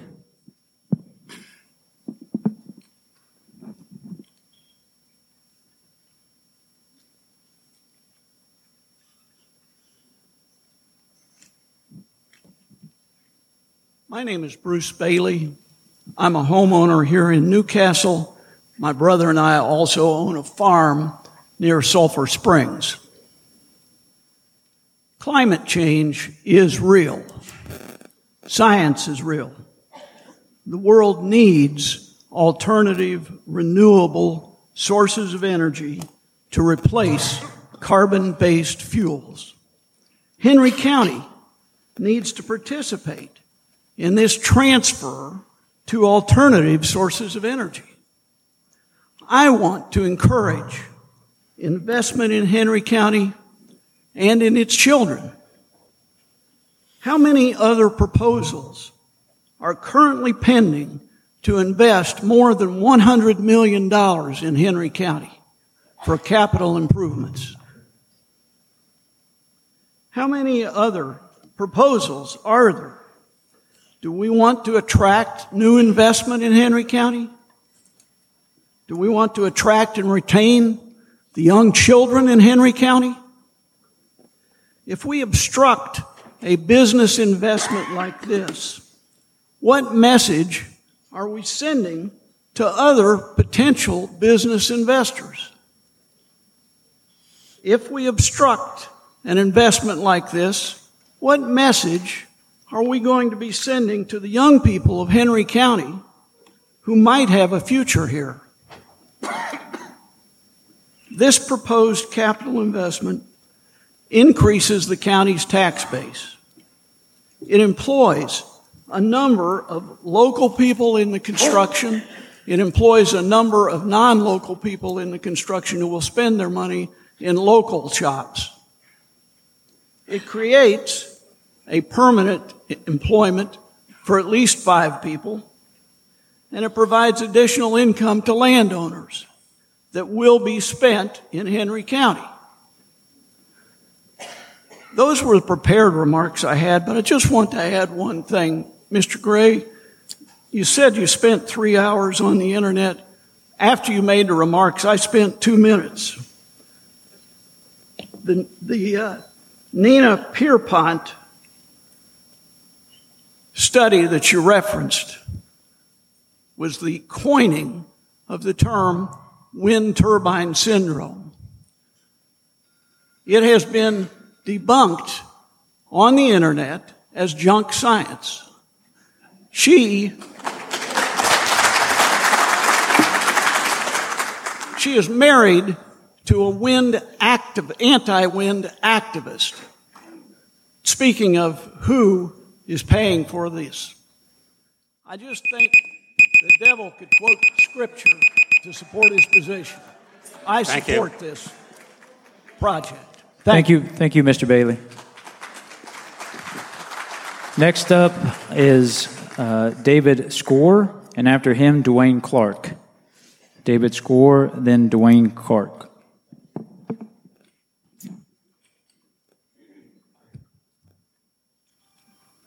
Good evening. My name is Dave Score. I'm from Henry County. Now, addressing the health issues, I'm sure that there's, my agenda was to prove that farming was hazardous to your health. I'm sure I could find a 100 studies that prove that farming is hazardous to your health. Raising cattle, raising hogs, and to some extent that's true. And most occupations where something's actually accomplished it can be hazardous to your health. Now I'll get back to where I my prepared speech. Um, I could talk about farm expenses. They're continuing to climb. Repairs on due, on due to tractors are, are up because they're loaded with electronics and EPA requirements. Electric bills are coming to climb. Real estate taxes are out of sight. But short term, very few of you really care about that. Only say it's getting tougher and tougher to make ends meet in the farming world. So I want to go in a different direction. I just got back from vacation. I was at my hometown, a little town in North Dakota. That small town doesn't want change. When I was there in the 50s and 60s, they had two restaurants, a hardware store, catering service, grocery store, post office, hair salon, barber shop, grain elevator, church, and of course a bar. The community also built a swimming pool. They had the opportunity to grow, but there was a group of people that didn't want to change. Decisions were made like, do you want to pave the streets? And their answer was no. Do you want to make any changes? Their answers were no. Today, there's no restaurants, no catering service, no hair salon, no barber. They had no hardware store or grocery store. There's still a church, although it's pretty lowly attended, and of course, there's still a bar. So, where do people go to eat? Where do they go for employment? They go to the neighboring towns. Let's, let's vote for progress in Henry County. It's good for the community. Oh, but by the way, this small town did make national news, but it wasn't the right kind of news. There was sexual harassment, abuse going on in the high school. So if you don't go forward, I think it's a clear sign you're going to go sliding backwards. Let's vote for progress. Let's increase our tax base. Let's bring more employment to Henry County. I vote for progress, and I hope you do too. There's been a lot of studies going on. Now let's go forward. Thank you.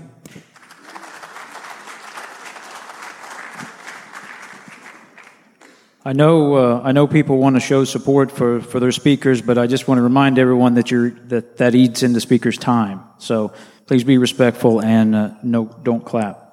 So Dwayne Clark is up and then John Van after that. Good evening. My name is Dwayne Clark. I am a resident of Harrison Township of Henry County. I have been for 67 years plus a few days. And uh, my wife and I are in favor of wind energy. Um, I also would respect that anybody who is visually or audio recording my image and words not to use them in public. Thank you. Um, one of my remembrances from my mother and grandmother was my mother was a, a teenager before they strung electric wire down her road so she could have a light and a refrigerator in their house. My uncle came home one evening before there was a refrigerator and found everyone deathly ill of food poisoning. I do not want to return to those days.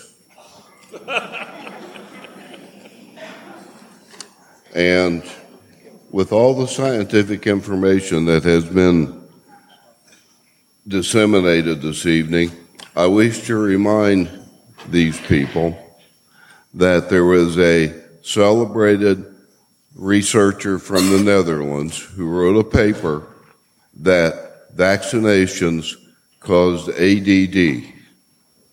It was debunked within six months. He was basically rode out of town on a rail. And what, 10, 15 years later, there are still people who believe that false paper. Thank you.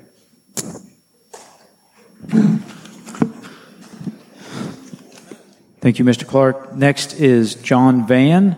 And after him, Steve Meyer. John Van, then Steve Meyer.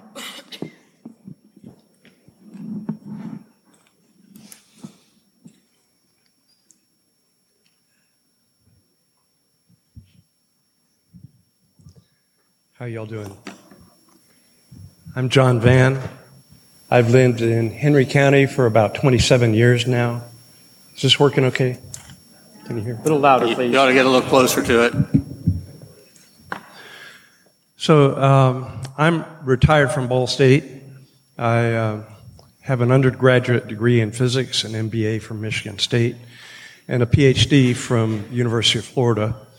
Uh, at Ball State, I taught about uh, energy and climate change and atmospheric effects, and um, the evidence is really clear that, for example, burning coal generates a lot of carbon dioxide emissions. And we're going to be moving away from coal for many reasons. Uh, you've probably heard where a lot of coal companies are going bankrupt. And uh, right now, uh, if I don't know if you belong to Henry County REMC, uh, I do, and they're actually going to be buying electricity from uh, a power purchase agreement for a solar farm being built in Randolph County. It's going to generate 200 megawatts of electricity.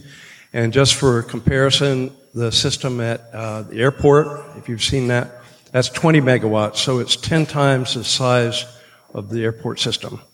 By the way, I'm also a former member of the Henry County Planning Commission. And it's interesting that back when I was a member, we voted to approve uh, a MET tower, a meteorological tower, to assess the effectiveness of wind energy uh, just south of I 70. So it's interesting to see the progress that we've made. And I strongly support uh, the Big Blue River uh, wind farm. So uh, there are many benefits. One of the things that hasn't been discussed is the health benefits of moving away from coal, which we're doing by uh, moving toward wind and solar energy. Uh, when you burn coal, there are several things that happen. In addition to the climate effects of carbon dioxide emissions, you also get soot, which contributes to asthma. Uh, you also get mercury emissions, and those go into the atmosphere and fall into the waters and the land and contaminate the fish in Indiana. So, really, if a woman in Indiana uh, is pregnant or plans to get pregnant in the near future, or if they have children, they shouldn't eat many of the fish caught in Indiana because of the mercury contamination. So uh, moving to renewables gets rid of that effect. Coal's going away anyway. Uh, there are also the financial benefits that have been mentioned already of moving to having wind power in Henry County. Also, lower prices. Uh, renewables are now uh, beating coal in terms of lower prices. And um, we can be good neighbors to those who live near coal fired power plants by moving to renewable energy. Uh, so, uh, as I mentioned, I strongly support uh, the wind farm, and uh, thank you for your time. Thank you, Mr. Van. Next is Steve Meyer, and after him, Carolyn Van.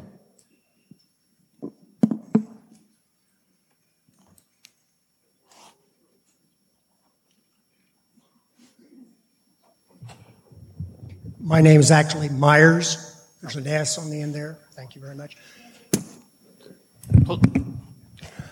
Please, please, Sir, pl- please address- Please address the planning commission, not the audience. I'm 66 years old. I was, I've lived in Middletown my entire life.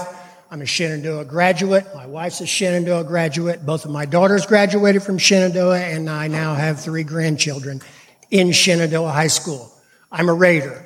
We have a wind turbine right outside of our football stadium. When they erected that wind turbine, it was just, when they finished it, it was during a football game.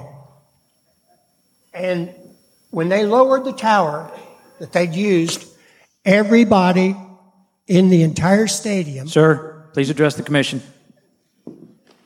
everybody in the entire stadium watched them. The game was, it was a blowout. Shenandoah was blowing them out. Everybody was watching these people take this huge tower down. When they left the stadium, they had their lights on and everybody gave them a standing ovation. Everybody in the stadium gave them a standing ovation. That's, that wind turbine has, was on WTHR Operation Football.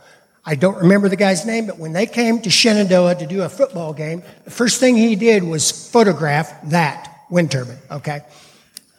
My second point is I'm 66 year old, years old and I'm, I'm retired.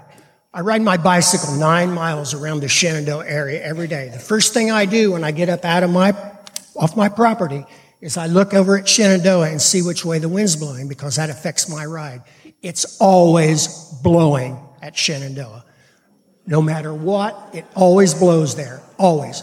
And as I ride my bicycle, I'm thinking, what a waste of money this is that we're not harnessing this. Third thing, I go to the football game in Winchester. Two times I've asked the people who are selling the tickets, do these turbines bother you? No. I don't even notice them. I went to Union, a basketball game. I asked the people taking the tickets. I said, do these turbines, they're all around. I mean, they're everywhere in Randolph County. Do these bother you? No. Bother me. Last winter, I went to a basketball game at Randolph Southern and I asked the girl taking the tickets, I said, you know, you got wind turbines everywhere here. Do these bother you?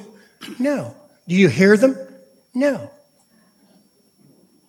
She goes, I've got one right outside my back door. My husband and I sit out in our backyard in the evenings and we love to watch them because all of the lights flicker at the same time. She goes, It's right there. Doesn't bother us at all. And it's just making money for these people, okay? I've heard that wind turbine at Shenandoah twice. One time at a football game, and I go to every football game, I go to every baseball game, I go to the track meets. I've heard it one time when the wind was coming out of the northeast, and I heard it the other day when I was riding my bicycle. Thank you. Thank you, Mr. Myers. Next is Carolyn Van.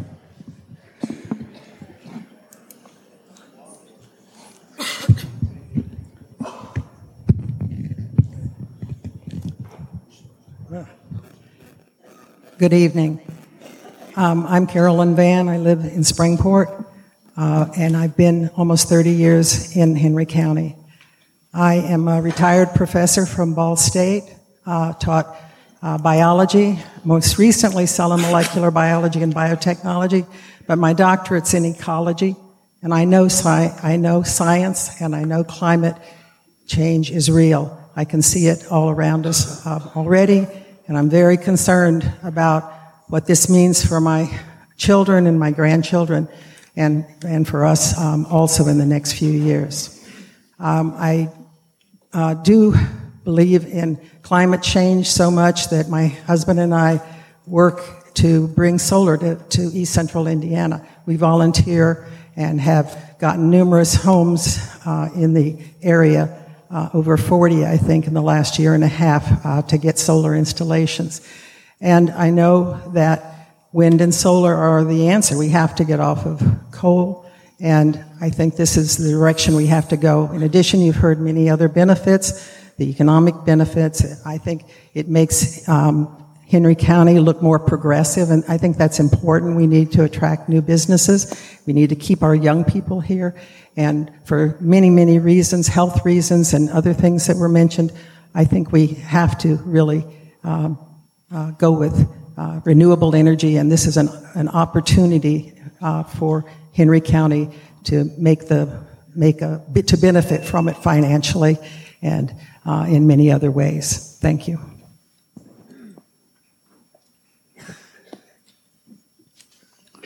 Mr. President, that is all that is signed up to speak in support. Um, I don't know if you want to move on. Are you prepared to move on to those that wish to speak in opposition or have questions? I give, um, it is 717. I think we will move on to those who wish to speak in opposition, but we probably, what do you think, Darren? About in a half hour, we'll offer another break to those here, or what, what do you think? Uh, that's, that's entirely up to you. We're, we're going to move on, but uh, I'm going to gauge the reactions of my fellow planning commission members, whether they're getting uncomfortable or not, in about a half hour. So you have the sheets ready to go there for the. Yes. All right. Uh, again, I want to go over this uh, quickly and and uh, those who wish to speak in opposition or have questions, one hour in total will be allotted to hear from the members of the public who wish to speak in opposition or have questions about the proposed project. Speakers will be called to the microphone off the sign-up sheet in the order in which they signed up. All speakers must clearly state their name and county of residence prior to speaking. Individuals will be given a maximum of three minutes each to speak. Attorneys representing multiple individuals will be given the maximum of nine minutes to speak, provided that they state their representation as such prior to speaking. Public testimony from individuals who are in opposition or have questions will be taken for one hour in total or until there are no other speakers in opposition, whichever comes first. All speakers will have only one opportunity to provide testimony. Speakers may not ask to return to the podium to make additional remarks or ask questions. Speakers cannot yield time to another speaker. Testimony must be relevant to the matter being considered by the Commission. Speakers who are not providing relevant or respectful testimony will forfeit their time. If a speaker has a question for the applicant, that question must be addressed to the Commission and not the applicant. The Commission will ask the applicant and or their representative to answer relevant audience questions after hearing from all speakers. Uh, again, I would remind everyone that clapping or, or disrupting the meeting takes away from the opportunity for speakers to speak. Um, it's 719 right now, and uh, the first person who signed up to speak is Steve Snyder, and following him is Rosie Ritchie. Steve Snyder, then Rosie Ritchie. Thank you. I'm Steve Snyder. I'm an attorney from Syracuse, Indiana. I am here representing numerous individuals. Uh, those persons' names are Tanya Hinkle, Joyce Hanson, Stacy Hanson, Bob and Judy Walker, Robert and Carla Sanders, Mark and Mary Pierce, Bob and Jama Tennant, uh, Cheryl and Stoller, Nathan and Amy Cash, Tom and Debbie Cash, Larry and Linda Holcomb, Mark and Deb Walker, John and Christy Walker, Susan Stutz, and Gary and Terry Roberts. Uh, I'm also here representing five towns uh, the towns of uh, Cadiz, Greensboro, Kennard, Mount Summit, and Sulphur Springs, but I will save those comments for the appropriate section of the proceedings. One of the things that I have been impressed with with tonight's hearing, and I've been through several of these uh, wind farm hearings as they're called, was the information that came out in the question session. Uh, very seldom have I seen a plan commission, uh, whether the director or a member, question the petitioner the way the petitioner was questioned tonight. Uh, one of the handouts I gave to you was a compilation of four different things that should be addressed in regard to individual concerns. The first one is the concern regarding infrasound. Uh, I've been I've been involved in opposing wind farms for about ten years now, and the first time I heard about infrasound was when I was preparing for the first hearing in Marshall County. What is infrasound? You can't hear it, but your brain senses it, and as a result, all night long, when that turbine within two or three miles is spinning, it's generating low frequency sounds that your brain is trying to shut out when it would normally just be sleeping. That's one thing, and it has been now peer reviewed, those studies, numerous times in the last few years, because all of the studies presented by the power companies will say that doesn't exist, when in fact it's now been proven to exist physiologically with the effect that 25% of the people within two miles of a wind turbine will be affected by infrasound. And that's a significant population effect for one turbine. But setback standards. Your setbacks uh, contained in your WECS ordinance are minimums. Uh, the courts have recently said that minimums are just those minimums. If you want to impose something larger than a 1.1 time setback or a 1500 foot setback, your setbacks are minimums. If you think the protection of your citizens is significant, you can just say, okay, we can approve this project, but only on the condition that those setbacks be significantly increased to what has occurred in other counties around the state, whether that's 2,500 feet, 3,000 feet, 3,500 feet from a residence. That's an option you have available. The World Health Organization uh, in October of 2018 listed as one of the significant sources of noise in the world that should be considered as wind turbine noise. They have always maintained that a three mile setback would be appropriate from any residence. If you review the information I provided on setbacks, you will see that a 1,500 foot setback from a residence is woefully inadequate. Values of property. Uh, one thing that you should understand about appraisers is it's not an exact science, it's an opinion. And the opinion is, oh, gee, there won't be any effect whatsoever. When the next guy who did a study in 2011, uh, Martin Heintzelman, found that there was a significant effect.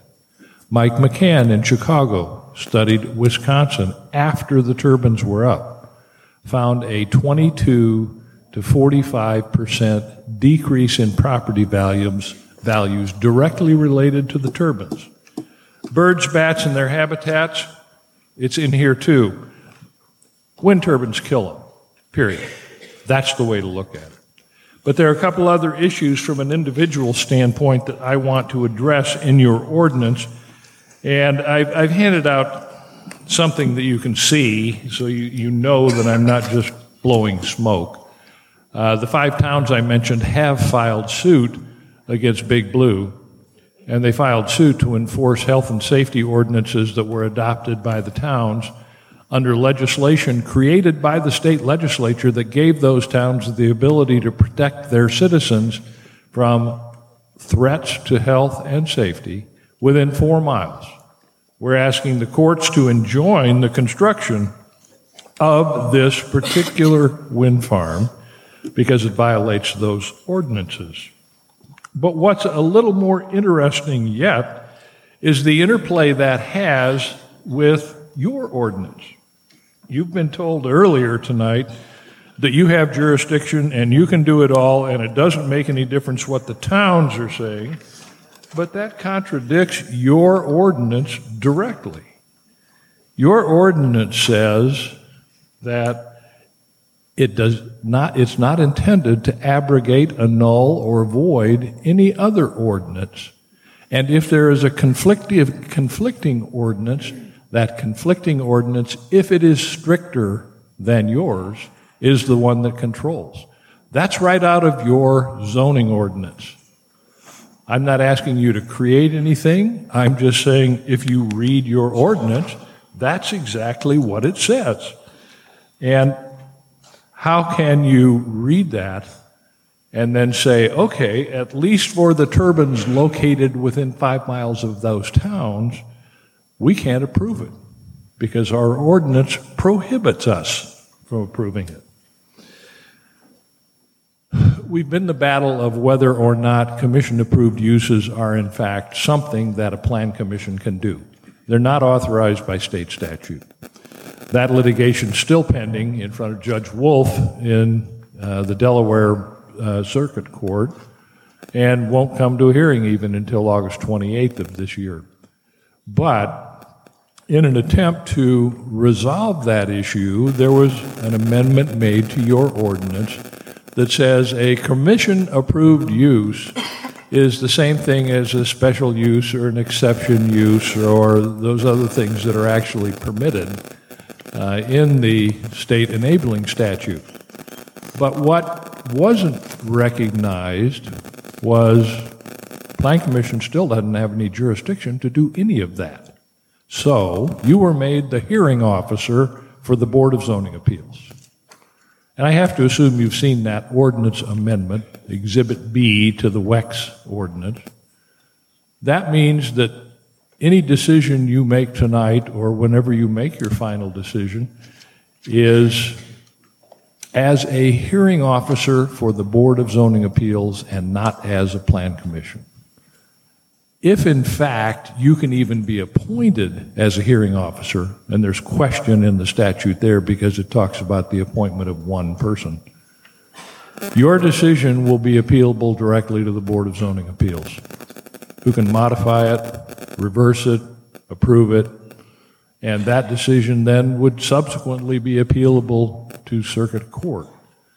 But you're not acting as a plan commission tonight, you're acting as a board of zoning appeals, which actually gives you more discretion than a plan commission has. So you, you, you need to make sure you understand what your two hats are and which one you have on tonight. There are a couple other interesting points in your ordinance, but the most significant is the elements that are. Was that nine? That was nine minutes, Mr. Snyder. Okay. Next up is Rosie Ritchie, and, and I apologize on this next name. I want to say it looks like Mike Hagerman or Millie Hagerman. Mike.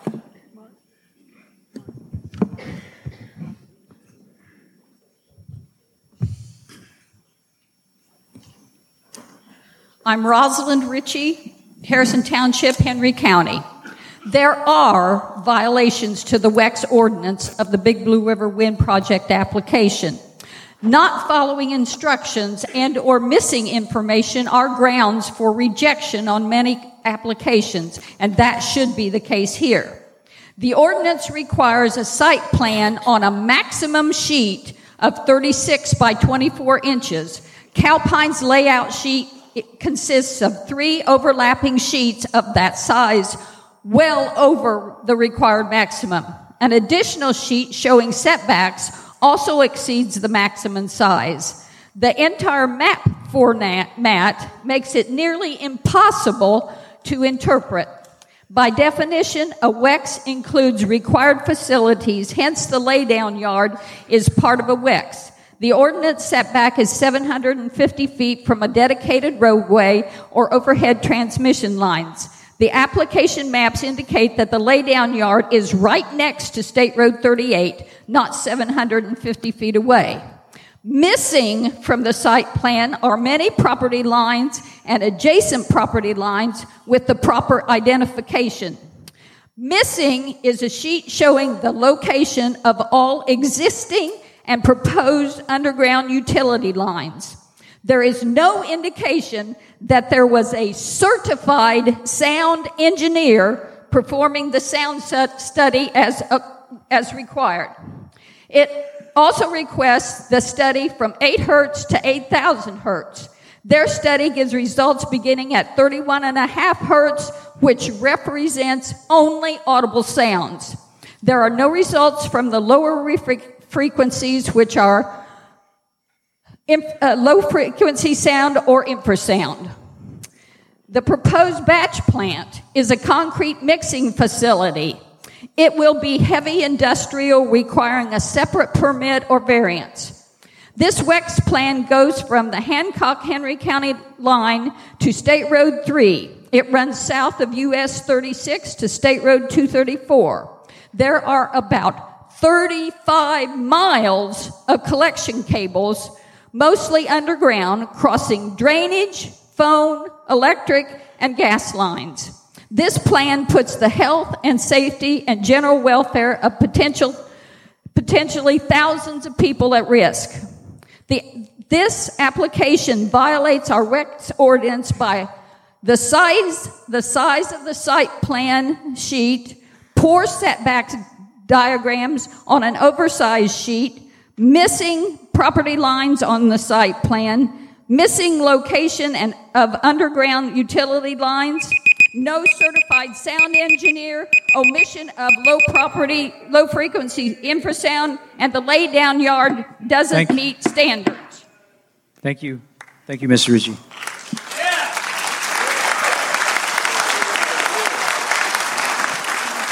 Up next is uh, Mike Hagerman and then Susan Stutz after Mr. Hagerman. How's that? Is that okay, Larry? Can you hear me? Uh, It sounds weird to Get, me. get right up into the microphone. Okay, is that better? That's better. Okay. Okay, I'm Mike Hagerman. My wife Irene and I are farmers. We live on our farm in northern Harrison Township. Uh, we also own property in two other townships in Henry County. Uh, here we are again, another opportunity for this planning commission to protect Henry County and Henry County citizens. I've been very blessed to be a farmer. I wasn't raised on a farm. I guess I got the bug when I was pretty young. And through junior high and high school and college, I worked on neighboring farms. And when I graduated from Purdue in 1974, I got home and sought out an opportunity and found one that worked for me. And it was good. And then three years later, I married a northern Indiana farm girl and it got better. One thing about being a farmer, I think, for myself, is you realize what an important asset that our, our earth is. The soil we grow crops in, raise livestock. And that's one thing that really distresses me when I think about these wind turbines is the earthworks required to build one. I'm sure you've seen pictures, I hope you've seen pictures of these things. Maybe 100 feet wide, 50 foot deep, tons and tons of concrete and rebar. My question would be, how does this affect our drainage? Well, we don't know. For sure. How does this affect our groundwater? Well, we really don't know. In the past month, there's been a couple opportunities for studies to be done that might have given us some answers. Those, those requests for study were ignored. I do know this. I feel sure about this. All that tons and tons of concrete and rebar will be here long after the last turbine propeller stops turning. It'll be here long after the last turbines decommission, if they are. And I pretty much feel like that concrete rebar will be in the ground. It may be covered up four foot, but it'll be in the ground long after mankind's gone from this earth. I want to thanks for the opportunity to talk. I hope you will, uh, sorry, I hope you will vote to deny these CAU applications, do what's best for Henry County and Henry County citizens. Thank you.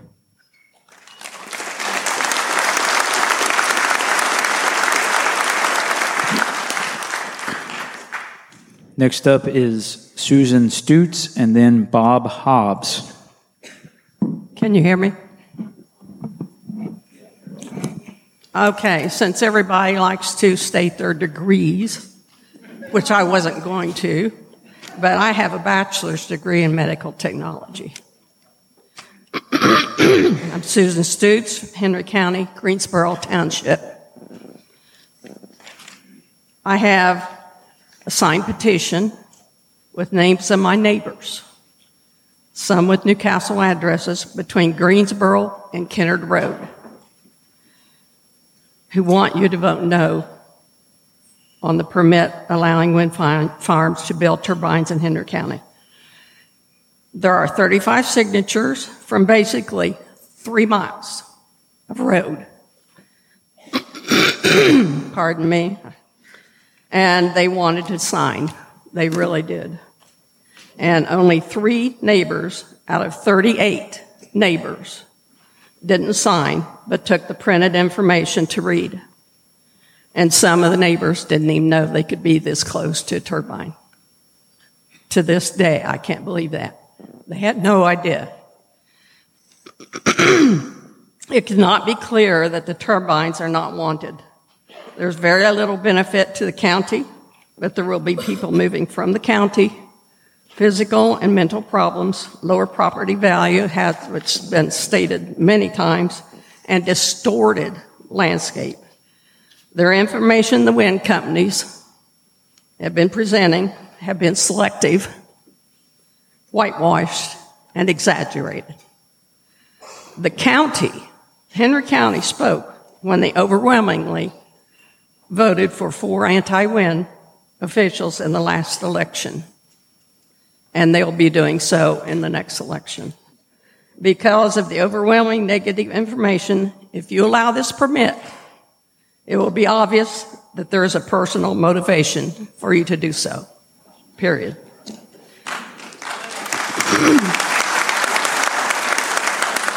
it certainly won't be for the county's benefit.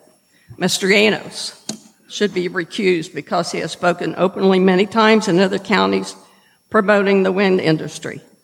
Obviously, he won't recuse himself. Mr. Yanos campaigning for the wind industry and being on two commissions that vote is a travesty. Mr. Curley is from Hagerstown. Why is he voting on a Henry County project?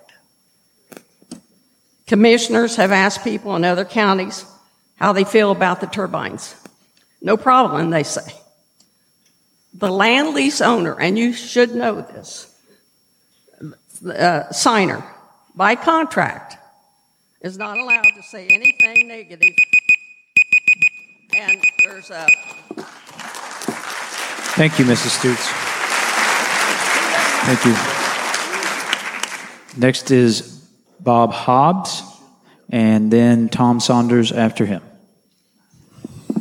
My name is Robert Hobbs. I'm a resident of Henry County. At this time, uh, the plan calls for three uh, wind turbines to be immediately west of my house. A few weeks ago, the Courier Times thumbs up, thumb down editorial gave a thumbs down to Calpine for continuing with their wind turbine initiative in spite of the lack of public support. I applaud the new newspaper's stand, but the recipient of the disapproval should have been the county commissioners who were voted to represent the people. The sound defeat of county officials not vocally opposed to wind turbines in the last election clearly showed the lack of community support to move forward. This gives you, the Planning Commission, an opportunity to become the voice of the people. Heard several comments tonight about the environmental issues related to the windmills. We don't even have a recycling program in Henry County. So maybe if we're going to start saving the world, we ought to start in Henry County with something like a recycling program. I would encourage you to do your homework. When Rush County commissioners began looking and, and talking with the manufacturers of wind turbines, they learned that there's a sticker affixed to the motor housing indicating that the unit should not be placed within 2,500 feet of inhabitants. This was something that not, was not shared with them otherwise. So please do your homework. There was mention of penalties for excessive noise and the flickering. What are those penalties? Who enforces them? Are they significant em- enough to make a difference? Where does the electricity go? The Benton County project, the electricity there is channeled to New York through Canada. So there's very little uh, thing to be gained by the locals there. Has the county considered what it's going to cost them in legal expenses when new, com- when new commissioners are elected and they begin to repeal, replace, or change some of the questionable, questionable wind turbine guidelines? So how much will that eventually cost taxpayers? Has anybody even considered that? So with that, again, uh, has been voiced, uh, please do your due diligence. Uh, look at the angles and make a decision based on what the people of the county are asking you to do. Thank you.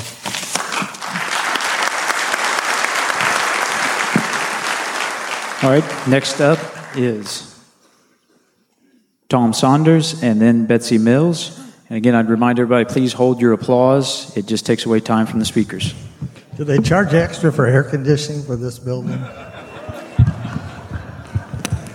Uh, I don't know if I'm on the right list. When I called to be asked to put on the agenda, I was told I could go on the public list and speak when the public speaks.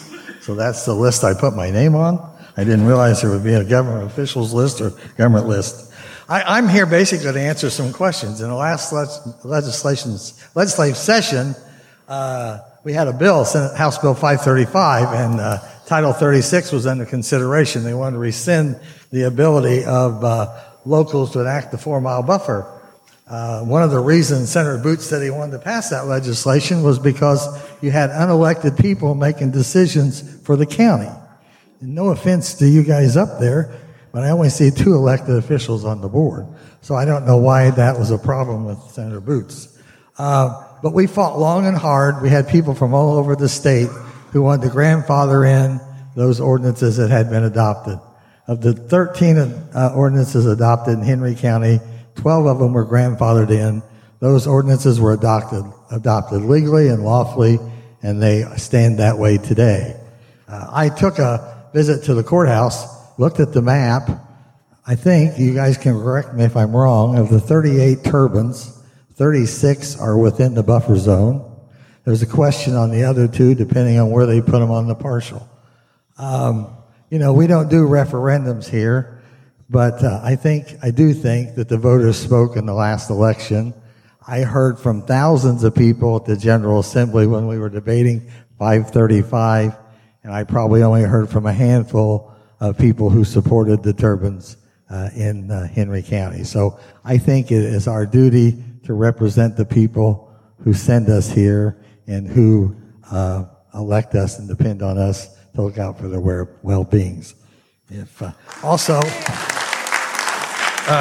I heard a rumor that uh, the legislation and grandfathering wasn't worth the paper it was printed on. I have a copy of a Supreme Court ruling where Title 36 was challenged in court, and the Supreme Court upheld those communities who adopted those ordinances. So you might want to take that into consideration when you're spending money. Thank you.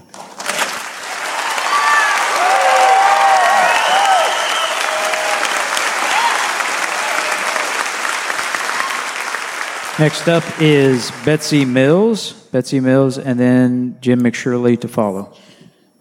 My name is Betsy Mills. I live in uh, rural Middletown. I apologize for my sunglasses. Not a fashion statement. I got a concussion this weekend in a boating accident, and the lights in here are rather oppressive. Um, I am Henry County born and raised, Shenandoah graduate. I left to get my education and find a great job. I came home because I love it here and because I want to see us do better. A year ago, in early August, 44 of this county's citizens came before the Planning Commission begging you not to pass the updated WECS ordinance, which doesn't go nearly far enough to protect our citizens and their property from the encroachment and impact of industrialized wind. 44 people. Not a single pro-wind voice spoke that evening, and the Planning Commission voted to accept this document anyway. We've been through a year of battle since then. Many of us have spent the better part of five months lobbying and testifying at the State House on SB 535 this spring, which impacted the rights of 12 of our towns to protect their ability to grow and thrive. To the dismay of Calpine, our citizens lobbied well enough to see the town's protections kept in the final version of SB 535, but we're also subject to legal challenge. Big picture. We see Indianapolis growing our way along the I-69, I-70 corridors. Henry County stands to benefit greatly from the growth of the Indy metro area and the economic development it brings. If only we can get out of our own way. Allowing Calpine to come in and build these enormous structures is going to drastically impact our economic development. Study after study supports that claim, though obviously the other side is arguing very differently. So how many more battles do we actually have to fight? If you grant Calpine the CAU, you set up a painful and expensive legal challenge between this massive multinational corporation whose only interest is profit for themselves and their shareholders versus the good citizens of our county who are voting in record numbers as of last year's primary and general election. Your citizens are begging you to protect them yet again. Friends on the Planning Commission, you obviously hold great power in your hands this evening. You can save our towns from having to suffer through litigation from this enormous corporation that doesn't give a rip about any of us. Their goal is personal gain and profit. You have the chance to be heroes tonight. You can quiet this painful storm that has engulfed this county and its good people for far too long. You hold all of the power and all of the cards. All you have to do is vote no on Calpine CAU permit. Restore us to regular order so that we can recover and build for our future. Thank you.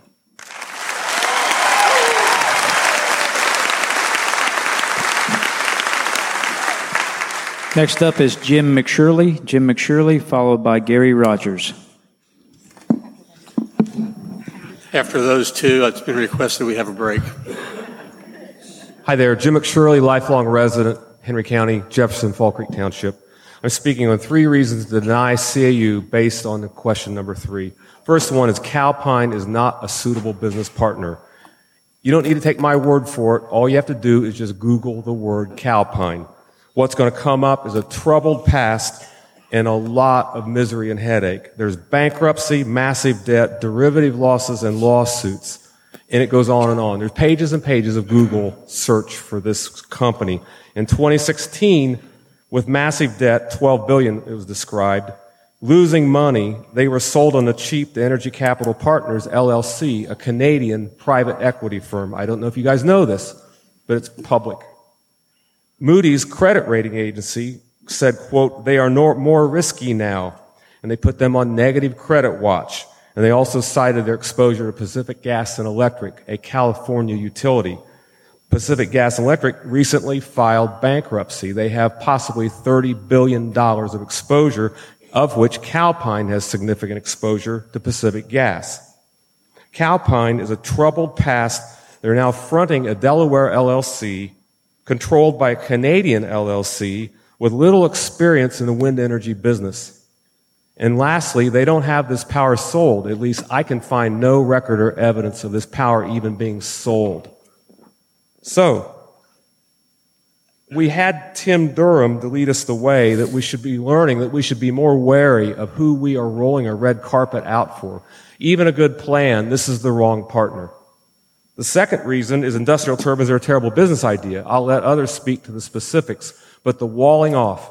We will be walled off, entombed, encapsulated, and forever walled off from further economic development, and others will speak more. The third reason, and I think this is important, is Henry County paid $100,000 a structure point for this professional opinion, and I quote, commercial wind projects are not a suitable use for land in Henry County. That language was changed to pro wind by local officials who will never step forward, who were probably conflicted. The professional opinion was subverted. I confirmed this with Structure Point. They said, quote, they were ordered to change that paragraph to pro-wind by your officials.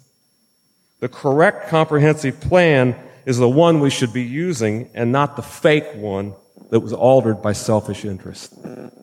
To conclude, this is the wrong business partner. This is a terrible business plan.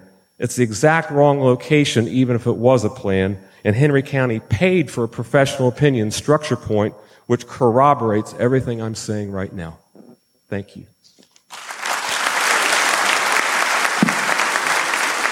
All right, last speaker before we take a break. Last speaker, Gary Rogers.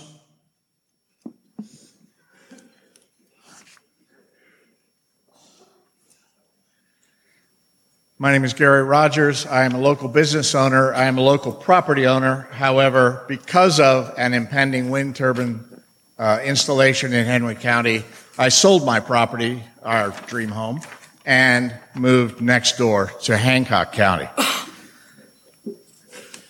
Here in a little bit, you're going to be asked to answer three questions. When you get to those three questions, remember this. I've given you page 23 of the ordinance. I'd call your attention to section 9.5, conflict with other regulations. Nothing in this ordinance is intended to preempt other applicable state and federal laws or regulations, including compliance with all Federal Aviation Administration rules and regulations, and shall comply with the notification requirements to the FAA. Nor are they intended to interfere with, abrogate, or annul any other ordinance, any other ordinance, rule, regulation, statute, or provision of law the provision that is more restrictive or that imposes higher standards shall govern. When you're asked those three questions, if you keep that in mind, although your attorneys have told you that there is no conflict, there is a conflict. State law gave the citizens of Henry County the right through their communities to enact ordinances to protect themselves. They have done so in overwhelming numbers. When you get those three questions, remember this, and you must say no. I'm not an attorney. I'm an accountant. I can help you with your taxes. But I do read English and have done so for some 61 years. I can read this. I've read it to you.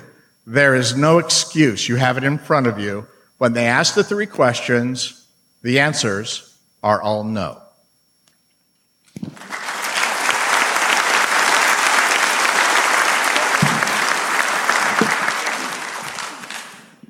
With that, let the lines for the restrooms form up.